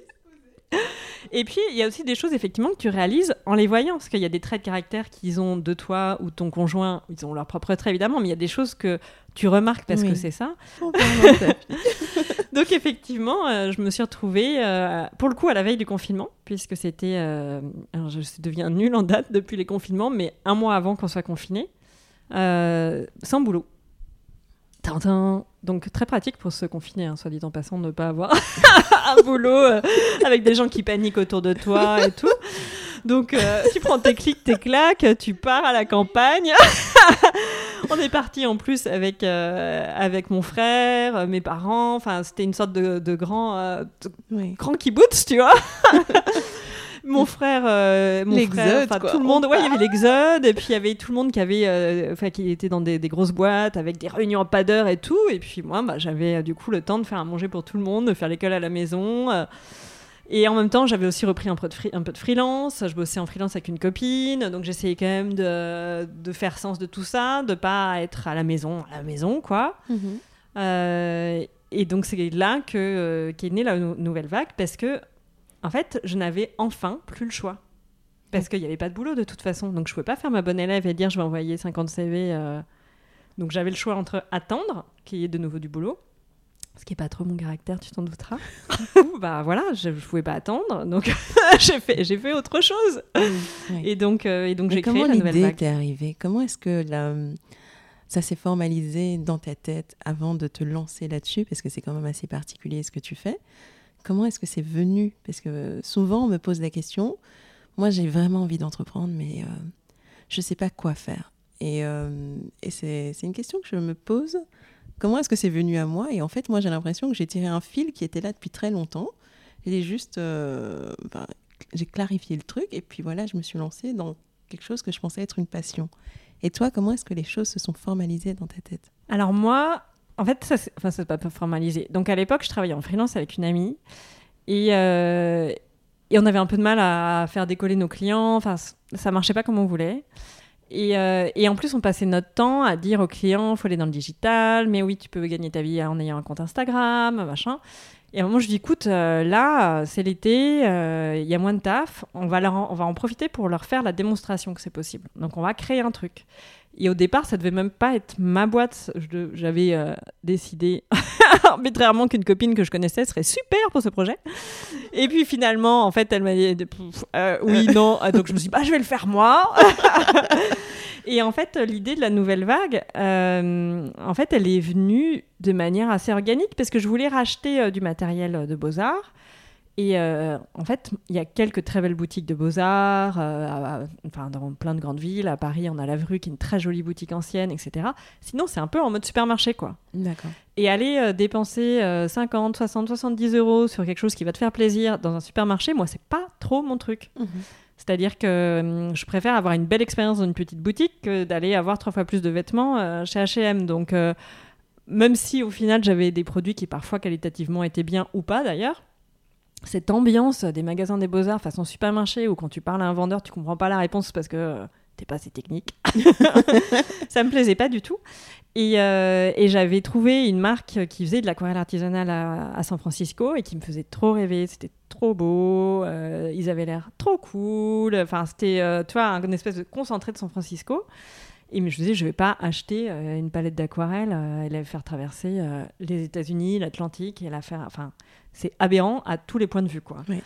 Et, euh, et donc je me suis dit, mais après tout, eux, ils le font, ça n'a pas l'air. Enfin, tu vois, ils n'ont pas l'air d'avoir des instruments bizarroïdes, euh, 25 ans d'expérience en chimie avant de faire ça. Donc, euh, ça doit être possible. Et donc, on a hum, commencé à fouiller le web. à- on a- J'avais des amies qui étaient restauratrices en œuvres d'art, donc spécialistes des pigments, des liants, etc. Et euh, que j'ai interrogé, est-ce que vous pensez que c'est compliqué, etc. Et elles m'ont dit non, en fait, c'est possible. Je vais trouver, euh, enfin voilà, euh, un peu les bases. Et, euh, et en fait, ça s'est monté un peu tout seul comme ça. Et bah voilà, ça s'est mécaniquement tout Mais, seul. mais les... enfin, cette boîte à San Francisco te faisait rêver. Est-ce que c'est parce que tu dessines toi-même ou tu peins ou... Oui, alors depuis toujours. oui. Et en même temps, je- depuis, euh, j'ai redécouvert ça très récemment parce que quand j'ai pris euh, mon costume justement de Barbie Working Woman, j'ai commencé à travailler. euh, j'ai arrêté le théâtre, j'ai arrêté la musique, j'ai arrêté de dessiner, j'ai arrêté d'écrire des histoires. En fait, j'ai arrêté. En fait, je me suis dit, maintenant c'est sérieux, je travaille. Donc toute mon énergie, elle va dans mon travail et ça va être merveilleux. Ça n'a pas tout à fait fonctionné comme prévu. Et euh, en fait, quand j'ai eu euh, mes enfants et quand ils ont commencé à grandir, ben, en fait, euh, j'imagine que les tiens aussi, même si c'est Oui. des garçons. Il y a toujours un moment où ils arrivent en disant Tu peux me dessiner un cheval Oui, Je voudrais une vrai. grenouille. Vrai, Et puis en plus, nous, on est très sans, sans écran. Notamment, du coup, dans le train, nous, on n'a pas de tablette, on n'a rien. Et Oui. donc, et donc c'est les livres, les coloriages, le goûter, etc. Et donc nécessairement, bah, il y a un moment, il faut que tu participes. quoi. Tu peux Oui. pas, toi, être dans ton bouquin avec ton enfant de 4 ans qui va gentiment s'occuper être tout seul pendant 3 heures. Et donc là, je me suis mis à dessiner avec et pour mes enfants. Et en fait, je me suis rendu compte qu'ils me regardaient genre, mais en fait, tu sais dessiner. Genre, Bah, tout le monde sait dessiner, ma chérie. Mais non, maman, toi, tu dessines très bien. Oui, tu vois, tu- et puis effectivement, mon mari qui me disait Ah non, mais toi tu sais dessiner. Genre, bah non, enfin, tout le monde sait faire ça. Et donc je me suis aperçue qu'effectivement tout le monde n'avait pas eu de passion de ça enfant. Enfin, la plupart l'ont eu, mais il y en a beaucoup, beaucoup qui l'ont oublié et qui l'avaient oublié beaucoup plus tôt que moi. Mhm. Et, euh, et donc pendant les confinements, je me, en plus, bah, voilà, j'étais confinée chez mes parents, donc il y avait aussi mes affaires euh, de jeune fille. euh, donc je pense que j'ai eu, je sais pas, enfin on a tous eu des, des moments psychologiques un peu différents pendant, pendant cette période.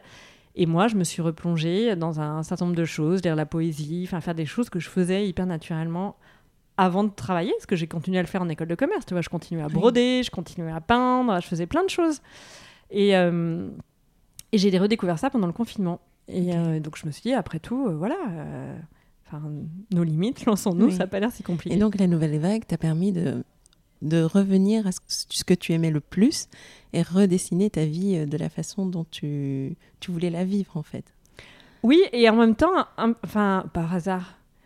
Oui, parce que en fait, ça paraissait pas très sérieux comme projet. C'était un peu une démo pour les gens dans le B2B. Et puis, euh, quand tu arrives et que tu dis à des gens que tu fabriques de l'aquarelle artisanale et que ça va être ton métier, les gens te regardent genre, ouais, ouais, bon, bah, tu vois, quand tu auras plus de pôle emploi, tu vas envoyer tes CV, quoi. non, mais il y a personne qui croit que c'est un job, quoi, ou que ça peut être une entreprise.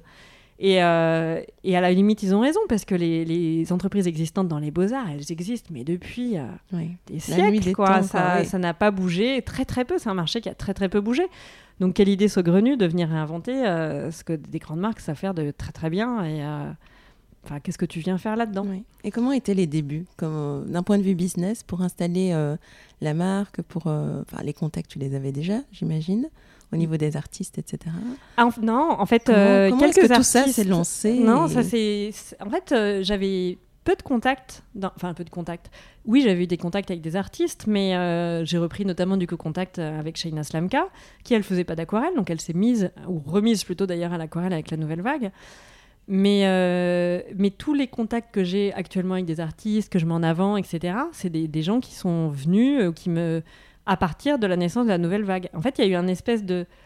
bah, Il y a un travail de fond, hein, les réseaux sociaux, euh, ça se fait pas tout seul, euh, pour monter la communauté, etc.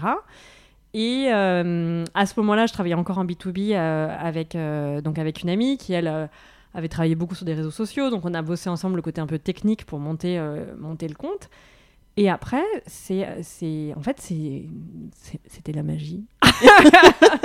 Raconte-nous. C'était une vague un peu organique. En fait, moi, j'ai fait, j'ai fait les choses euh, assez euh, naturellement. Enfin, une fois acquis, effectivement, le côté un peu technique du, bah voilà, faut poster, il euh, faut faire un peu attention à quelle heure, faut aller liker les trucs des gens. Enfin, toi, tu as, deux, trois techniques que tu trouves sur tous les comptes de comment monter son compte Instagram. Bah, il y avait vraiment ce truc du en fait, ça n'avait pas tellement d'importance, ça ne devait pas être un business, ça ne devait pas devenir mon business. Donc, euh, de manière très légère, je partageais des choses qui m'intéressaient, qui me plaisaient, des artistes qui m'intéressaient. Je mettais en avant sur mes stories des artistes que, dont j'appréciais le travail. Et du coup, euh, mécaniquement, il y a, eu une vraie communauté qui s'est montée. Et euh, la première collection, c'est qui était vendue sur Etsy, a plutôt bien marché, tu vois. Et puis après, la collection d'après pas mal et surtout la progression euh, me faisait dire mais en fait euh, le business il est là et en plus euh, c'est facile. Dans le B2B, j'étais en train de convaincre les gens, ils voulaient pas faire ce que j'en disais de faire.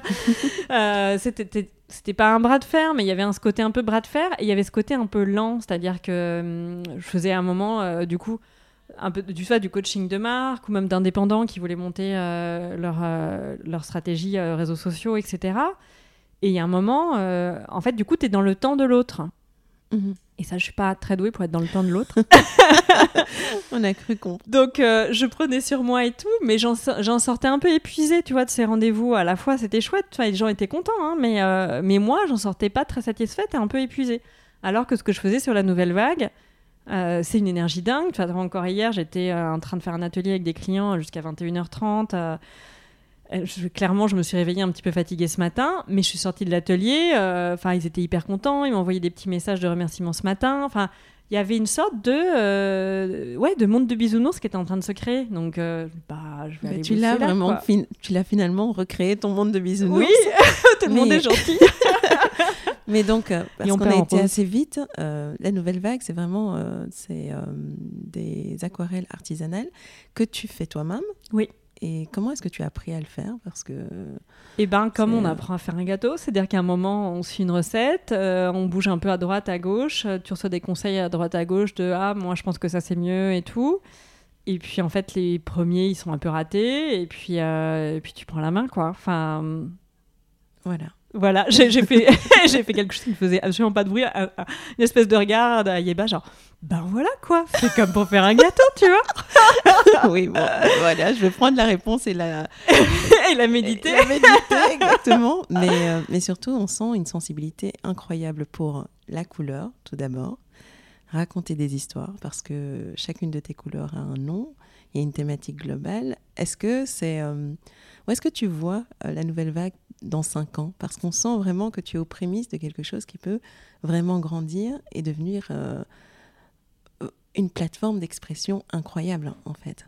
Oui, je suis, je suis hyper touchée quand on dit ça parce que je vois, j'ai plusieurs entrepreneurs autour de moi qui me font des retours comme ça, genre mais non mais t'inquiète toi, toi c'est déjà un succès, toi ça va exploser. Je vais mais arrêtez après si ça se fait pas. Et ça va se faire. Mais, euh, mais en fait, au fond de moi, il n'y a même pas de si ça se fait pas. C'est-à-dire que d'une manière ou d'une autre, ça va se faire. C'est-à-dire que je suis à un niveau maintenant assez avancé dans l'entrepreneuriat pour, euh, pour me dire de toute façon, en fait, je vais trouver une solution. C'est-à-dire qu'il y a déjà de toute façon une solution qui fonctionne et j'ai évidemment 10 000 idées encore à mettre en place. Mais euh, du coup, la projection est à la fois, tu vois, j'ai évidemment un rêve. Euh, pour moi, ce qui est hyper important, c'est de grandir avec une équipe. Euh, là, je commence à constituer une petite équipe de freelance autour de moi. Et c'est hyper important pour moi de ne pas grandir seul. C'est-à-dire que si je reste seule, parce que c'est une possibilité, en fait, surtout quand tu fais l'artisanat, tu peux très bien dire, moi, en fait, ce que j'adore, c'est être dans mon atelier. je peux produire tant et c'est pas grave, ça me rapporte tant de revenus, ça fonctionne en termes de BP. Ça me va. Et moi, c'est pas la croissance pour la croissance, mais je construis une entreprise. Je construis pas une, euh, construis pas moi, Catherine artisan. Et donc, il y a une partie des choses que je vais déléguer, une partie que je garde. Euh, potentiellement, enfin, potentiellement, c'est très, très à l'américaine. C'est-à-dire que moi, je suis capable de tout déléguer et de devenir le CEO qui va, qui fait des interviews, qui va vendre le projet. Tu sais qu'on appelle quand il faut vendre le projet, quoi. Dans la tech, on appelait ça les évangélistes. C'était d'ailleurs, j'avais euh, essayé de me placer aussi comme ça en disant je peux pas être évangéliste, je me sens bien faire ça. c'est la personne qu'on appelle, euh, qui est à fond dans le projet, qui euh, transmet la vision, que ce soit en interne, en externe et tout. Et, et, et, ça, moi, je me sens très à l'aise dans le fait de faire ça. et donc, je suis pas accro, tu vois, à une part de mon métier actuel. Et surtout, la vision, c'est pas Catherine Artisane. C'est la nouvelle vague, entreprise créative dans lequel évidemment je pense que l'aquarelle euh, ne disparaîtra pas pour euh, plein de bonnes raisons parce que c'est pas arrivé par hasard cette aquarelle. Il y aura peut-être d'autres médiums, il y aura sûrement d'autres, euh, vraiment une galaxie qui va se créer. Mais en même temps, je veux, enfin, moi j'ai une, vision de ça, mais c'est une vision plus d'atmosphère, d'humain, de comment comment se passe ma journée de travail, plus que euh, en business, on aura une ligne là, une ligne là, parce qu'il y a des gens qui sont très doués pour faire ça. Et moi, en fait, ma manière d'appréhender euh, mon entreprise, c'est d'être très à l'écoute de ce qui se passe enfin, et autour de moi, euh, dans le, partout dans le monde, parce que du coup, je, tu as compris, je suis un petit peu américaine en partie dans mon esprit, dans mon cœur. Euh, ils ont aussi des bons côtés. et c'est là-bas qu'on trouve les bonnes idées. Hein. Ouais, et puis il y a. Du temps à arriver, mais. Euh, et puis un état d'esprit nos limites que moi j'ai adoré quand je bossais avec les startups là-bas. C'est que tout est possible. Oui, les partenariats, pas de problème. On monte un partenariat, on y va c'est cool, viens à San Francisco. les décisions se prennent vite. Et, et les gens sont, croient en leur rêve et ils testent. Et si ça se casse la figure, c'est pas grave. Et, et là, c'est ça. C'est-à-dire que, en fait, je peux pas te dire ce qu'il y aura exactement. Parce que, tu vois, l'atelier que j'ai fait hier, j'ai eu des idées en écoutant mes clients, en les voyant réagir à certaines choses, en lisant leurs messages ce matin. Il y a des choses que je vais affiner. Et il y a un moment, je vais tomber pile poil sur la bonne direction sur la prochaine offre de la nouvelle vague. Mais il y a des choses que j'ai testées qui ont euh, complètement planté. J'avais monté un atelier, euh, tu vois, par, euh, par Zoom le mardi soir pour que les gens. Parce que je pensais que le nœud, c'était que les gens apprennent à peindre. Il y avait plein d'offres, mais les gens me disaient non, non, c'est avec toi qu'on veut apprendre. Donc j'ai lancé ça. À mon sens, ça a planté. Ça a planté parce que financièrement, c'était pas dingue. Mais les gens étaient hyper contents. Ceux qui étaient là, ils étaient hyper contents d'être là. Et puis moi, pour moi, ça a planté aussi parce que sur le long terme, en fait, je c'était pas nourrissant pour moi. C'est-à-dire que c'était intéressant, euh, euh, tu vois, j'aimais bien créer des thèmes, etc. Mais il y avait une espèce de, de routine de dépendance qui s'était créée entre les gens les plus débutants du groupe et ce que je faisais moi qui me gênait. Je l'avais créé en mode participatif. Et là, ils étaient un peu. Tu vois, c'est un peu comme quand tu es prof de yoga et que les gens, ils viennent à la salle, mais ils font jamais une session au soleil chez eux. Et il y a un moment, tu as envie de leur dire non, mais vas-y. Euh, enfin si tu veux vraiment le faire, en fait, faut le faire aussi un peu chez toi. Enfin, et puis, faut garder cet esprit du yoga en dehors de la salle. Moi, j'écoute beaucoup euh, les podcasts de Tara Styles, euh, donc, qui est une prof de yoga qui a pas mal secoué le monde du yoga euh, dans les années 2000. D'ailleurs, toujours. donc, je vous conseille son podcast. Il est un peu perché, mais pas trop. on en parler juste ce matin. Ouais, elle est, elle est hyper intéressante. Et, et, et, en fait c'est vraiment, et ce qu'elle transmet, c'est vraiment ce côté aussi d'autonomie. Et donc je me suis dit, ben voilà, moi j'essaye de transmettre ça. Pour l'instant, j'ai essayé avec euh, le fait de faire un atelier, ça ne marche pas. Enfin, ça ne marche pas.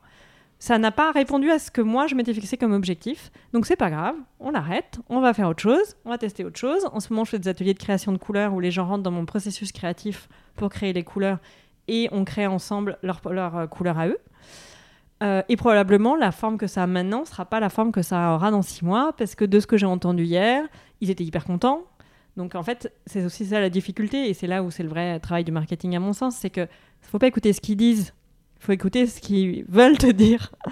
Donc ça a l'air un peu obscur, mais c'est-à-dire que souvent quand tu demandes, tu vois, à la fin, effectivement, quand j'ai commencé à tirer des pistes sur ce que serait après euh, l'atelier que je faisais le mardi soir pour apprendre la peinture aux gens, en fait, les gens, ils sont contents de ce qu'ils ont, donc ils te disent non, c'est super, faut pas que ça s'arrête. Et tu leur proposes deux trois pistes, et si c'était ça, et si c'était ça. Non, non, non, non, ce qu'on a, c'est bien, ce qu'on a, on connaît, on garde. Et, euh, et, du coup, en fait, c'est pas. Enfin, mais moi, dans leur attitude et dans, même dans ce qu'on ce qu'on a, on le garde, j'entends, mais en fait, je suis dépendant de ce truc. Et moi, ce que je veux, c'est pas que tu sois dépendant. Donc, ça je l'arrête. Tu vas déjà tu peux plus être dépendant parce que je l'arrête. et que je suis quelqu'un de libre. Voilà. mais par contre, euh, je vais euh, ouvrir des voies pour pour chercher d'autres manières de te rendre autonome. On en discutait avec avec une autre personne la semaine dernière et elle, elle en m'écoutant, elle parlait d'autonomie en créativité et c'est vraiment ça. C'est-à-dire que en fait, il y a plein de cours, c'est merveilleux. Il y a des tonnes de choses qui sont accessibles, des tutos, des interventions, et c'est hyper bien pour se nourrir Mais moi, je ne veux pas que les gens soient dépendants de ça. C'est-à-dire que ce que je veux, c'est qu'ils trouvent aussi leur propre rythme et, euh, et qui se détache du résultat aussi, parce que c'est pas grave si ça foire, et qu'en fait on referme le cahier et on n'a pas besoin d'être un artiste. Parce qu'un artiste, c'est un chemin, c'est pas juste ah, j'ai pris un crayon et on peut tous être artiste. Non, être artiste, c'est un chemin, c'est une dévotion, c'est euh, comme effectivement, c'est très proche d'être entrepreneur en plus, comme. Euh, comme difficulté et comme bonheur et comme haut et bas. Je pense C'est vraiment. on, on parle pas du en anglais, c'est Artist Journey. On n'en parle pas de la. Enfin, c'est très proche de Hero Journey. Sauf que l'artiste, il a eu son Hero Journey, il a, il a trouvé son truc. Et maintenant, sa mission, c'est de l'amener au monde et de le partager. Donc lui, il fait deux journeys, celui de se trouver et celui d'arriver à partager euh, ce qu'il a trouvé et de le transmettre. Mais euh, dans ce parcours entrepreneurial, si tu avais deux, trois leçons euh, importante à partager avec nous parce qu'on, je vois le temps qui passe. Je et euh... j'étais bavarde. Et bientôt, il n'y aura plus de batterie dans les micros. mon Dieu, mon Dieu. Euh, S'il y avait quelques leçons à partager de freins que tu as vécu ou de, de moments difficiles et, et, de ta capacité à sortir de là, qu'est-ce que tu partagerais avec les personnes qui sont sur le point de se lancer et qui ont très peur ou qui sont bloquées en plein, en plein chemin et qui savent pas euh, s'ils vont surmonter la vague, justement Eh ben, moi, ce que j'ai appris de plus important, euh, c'est d'être patient. Et en fait, c'est ce qui est le plus difficile pour moi. Mais euh, de Enfin, il y a un moment, on peut aller très vite dans ce monde, le digital nous aide et nous donne l'illusion que tout va très vite. Mais il faut quand même laisser le temps au temps. Et en face, on a des humains. Et on a beau être dans le digital, on a des humains. Et les humains ont besoin de temps. Et donc, même des gens, moi, qui étaient dans mon réseau, ont parfois mis six mois, un an à s'apercevoir que la nouvelle vague existait. C'était pas faute de communiquer autour. Mais il y a, je l'ai vu comme ça, ah, je m'y intéresse vraiment. Parfois, ça met vraiment du temps. Et donc, imagine le client final euh, qui s'est juste abonné à ton compte Instagram. Parfois, oui, euh, il va mettre un an avant de te passer une commande et c'est pas grave. Et en tout cas, il faut bien être convaincu que, et c'est très difficile, mais de se le répéter, il y a un moment, il faut laisser le temps au temps, et donc il ne faut pas s'épuiser non plus. Et donc ça, c'est mon second euh, grand conseil, c'est vraiment de prendre des temps de respiration, parce que c'est très facile de se laisser embarquer dans l'opérationnel. Il y a toujours des choses à faire. Et l'opérationnel, c'est hyper satisfaisant parce que tu peux cocher sur ta feuille que tu as fait une newsletter. Et en fait, tu peux en envoyer tous les jours hein, si tu veux des newsletters. Enfin, je sais pas combien de temps d'envoie toi. une par semaine. voilà, moi, j'en envoie même pas une par semaine. Mais je pourrais, enfin, j'ai des idées tous les jours pour en envoyer, c'est pas un problème. Mais euh, il y a un moment, j'ai une communauté newsletter qui est pas forcément hyper grande, j'ai pas envie, euh, je, je, voilà, si j'ai pas des choses à communiquer tous les jours, c'est pas nécessaire. Par contre, si je me mets la pression du ça va pas assez vite, qu'est-ce que je peux faire pour que ça aille plus vite En mode obsession du chiffre, faut que ça monte, faut que ça monte. En fait, tu te mets dans une énergie euh, très opérationnelle et, et qui est pas une, c'est pas justement, en tout cas moi l'énergie que je veux transmettre avec la nouvelle vague la nouvelle vague, je veux transmettre effectivement, soyez à la cool, ça va bien se passer et on va prendre un bon moment, tu vois. on va s'amuser, ouais, on va. Mais si moi je m'amuse pas, en fait, euh, ça peut pas marcher. Mais il faut s'autoriser à s'amuser. Il faut s'autoriser à se dire, ok, euh, là, tu as, eu une réunion un peu compliquée parce que ça t'a fait euh, réfléchir à beaucoup de choses. Il est 17h, mais en fait, c'est ok de s'arrêter. Et c'est ok de s'arrêter pas pour préparer le dîner des enfants, mais peut-être pour aller euh, courir, euh, pour aller euh, voir un musée. c'est, ça reste ok de ne pas dire au revoir à la babysitter et de la laisser parce que de toute façon elle était là jusqu'à 19h alors profites-en mais de s'autoriser en tout cas ces libertés là je trouve que c'est très difficile mais c'est vraiment vraiment des respirations qui sont importantes pour à la fois vivre bien sur le long terme et en fait améliorer son chiffre parce que son chiffre il marche pas quand on est à cran derrière. Enfin, c'est, c'est comme quelqu'un dans une soirée, quoi. Celui qui veut absolument rencontrer quelqu'un, il se sent à 10 milieux à la ronde et tout le monde fuit. non, c'est vrai ce que tu dis. Et puis, euh, je rebondis là-dessus parce que euh, tu nous as donné déjà euh, quelques indices. Mais pour toi, maintenant, quand tu regardes ton expérience avec un peu de recul, ta définition du succès, ça serait quoi?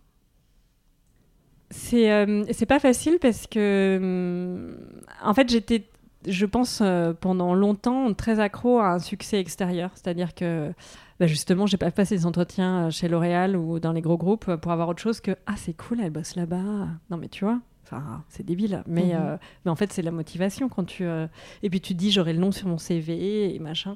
Donc je cherchais vraiment ce succès extérieur.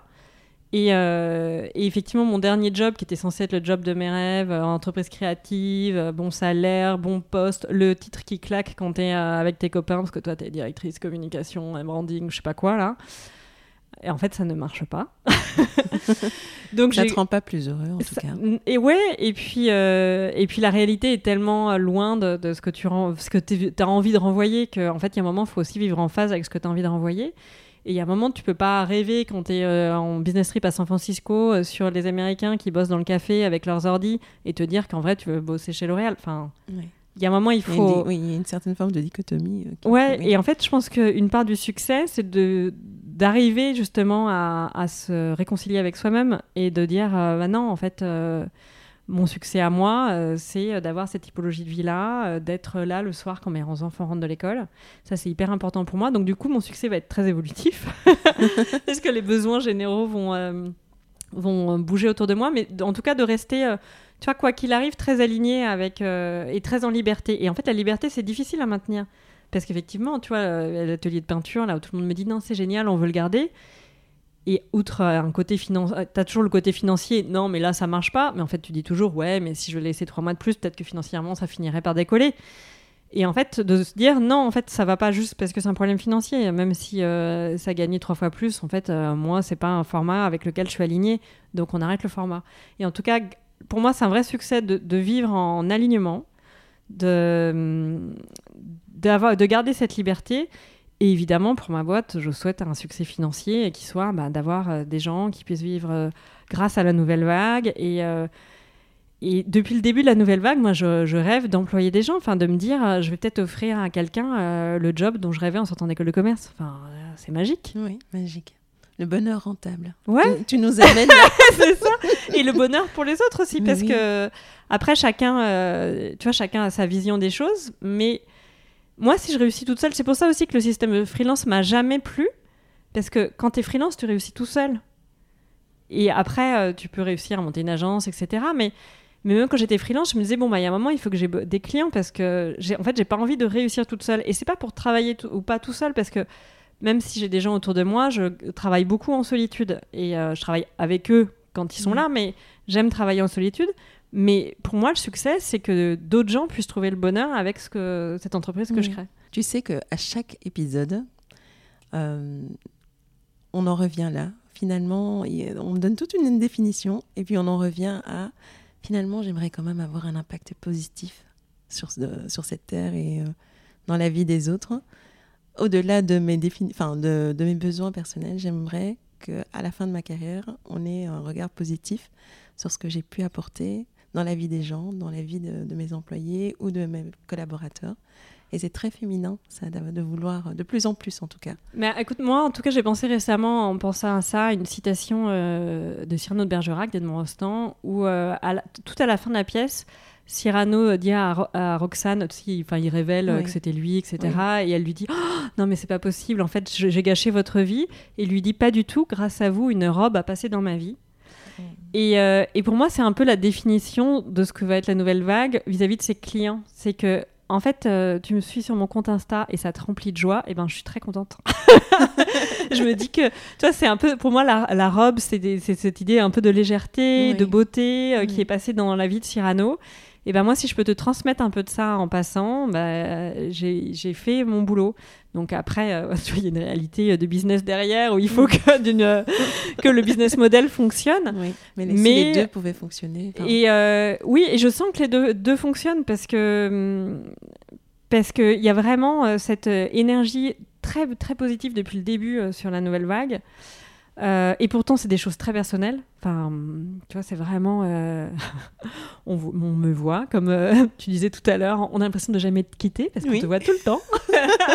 D'ailleurs, maintenant, je suis accro à toi euh, sur TikTok. Tu vois, je, viens de mettre les pieds sur TikTok et là, je t'ai vu, je me suis dit, waouh, c'est une star Putain, J'ai j'ai des vues de dingue sur de TikTok. folie. Quoi.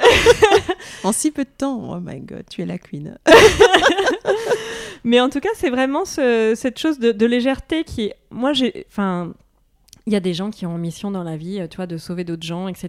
Et qui, et qui ont des très très belles missions moi, ma mission, enfin, en tout cas, ma mission de vie a toujours été quelque chose de très léger. Tu parlais de joie de vivre et ça a toujours été ça au fond de moi, en fait, ce que j'aime. Et c'est pour ça aussi que j'adorais le théâtre parce que tu fais, tu coupes hors du temps un certain nombre de gens qui ont des vies euh, pas forcément rigolotes tous les jours ou qui ont des problèmes et ils arrivent euh, dans la salle de spectacle et en fait ils oublient en quelques secondes, ils oublient où, ils sont et ils oublient leurs problèmes. Et comme ils ressortent plus légers, ils, abordent des problèmes de ma façon meilleure. Et je pense qu'avec l'aquarelle c'est pareil. En fait, tu te mets 15 minutes à faire une aquarelle tu te bats un peu avec ton pinceau parce qu'il fait pas ce que tu veux, mais en fait, tu as oublié la réunion que tu as eue avant et les problèmes que tu commençais à tourner en boucle. Et c'est euh, et c'est vraiment ça, ça apporter, apporter de la légèreté, de me dire voilà, si je peux être une robe qui passe dans vos vies, euh, je, je, m'en serais pas trop mal sortie. J'adore. en tout cas, c'est une des plus belles missions qu'on a partagées avec moi. Euh, on arrive tout doucement sur la fin. Là, on l'a tiré en longueur, mais tout ce que tu nous disais était passionnant, donc je n'ai pas réussi à te couper où que ce soit. non, déjà la fin. Alors, dis-moi, Catherine, pour toi, l'essentiel dans la vie, c'est de L'essentiel dans la vie, c'est d'être avec ma famille. Vraiment. Euh, en tout cas, c'est euh, toujours la priorité. On en a d'ailleurs reparlé pas très longtemps, il n'y a pas très longtemps, parce que comme on travaille à la maison tous les deux, c'est un peu compliqué parfois pour les enfants pour savoir quand est-ce que est-ce qu'on est libre et quand est-ce qu'on l'est pas. Et, euh, j'ai eu le même problème enfant d'ailleurs. Je fais le parallèle juste là avec toi, c'est que ma maman était professeure donc à l'université, donc elle travaillait beaucoup à la maison. Euh, elle corrigeait des copies, elle préparait des cours, elle faisait des choses très sérieuses et elle était là sans être là. Et quand j'étais petite, j'avais un petit peu de mal aussi avec. Euh, elle est là, mais pas pour moi. Et, euh, mais elle était quand même beaucoup là et, et c'était important. Et donc c'est important pour moi d'offrir ça. Et j'avais effectivement, on a eu cette discussion où on disait à la grande qui est en train de jouer à côté, qui me disait ah, bah, j'avais pas osé venir vous voir pour parler de je sais plus quoi, un problème de maths ou je sais pas quoi. Et je lui dis, et tu es toujours la priorité. C'est-à-dire que, quels que soient les problèmes qu'on a au boulot, les, les choses qu'on est en train de travailler, les missions qu'on s'est données, la priorité, c'est toujours vous. Et c'est toujours la famille. effectivement, on se confine, bah, on part tous ensemble. Et, euh, et la priorité, c'est ça. Et si demain, un de mes neveux, de mes nièces euh, m'appelle en disant euh, j'ai un problème, pour moi, en fait, c'est toujours la priorité. C'est d'être là pour, pour ma famille. Merveilleux.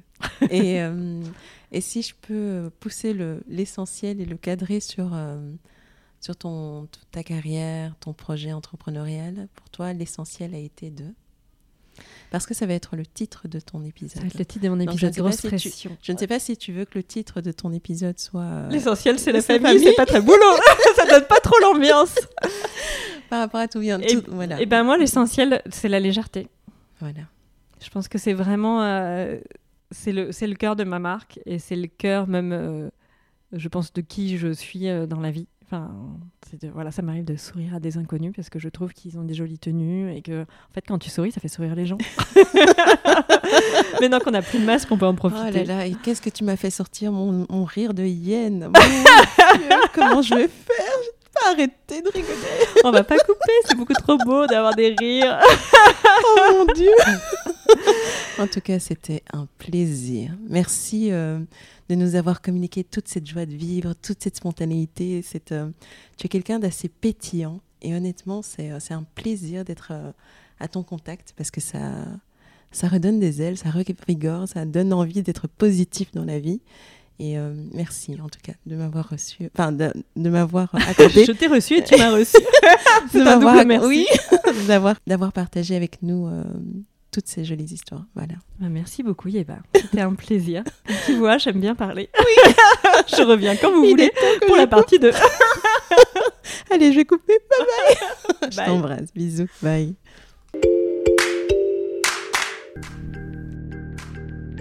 Alors, le petit mot de la fin. Si ce podcast vous a intéressé, n'attendez pas. Abonnez-vous sur la plateforme de votre choix et vous recevrez tous les vendredis le nouvel épisode. Aussi, n'hésitez pas à le partager auprès de vos amis et de vos proches qui pourraient être intéressés. Cela nous aiderait tellement à grandir. Et si vous ne l'avez pas encore fait, laissez-moi un avis ainsi que 5 étoiles sur iTunes. C'est comme ça que nous aurons la chance de monter dans les classements et d'atteindre plus de monde. Merci d'avoir été aussi nombreux à nous rejoindre. Poursuivons notre route ensemble. À la semaine prochaine. À bientôt.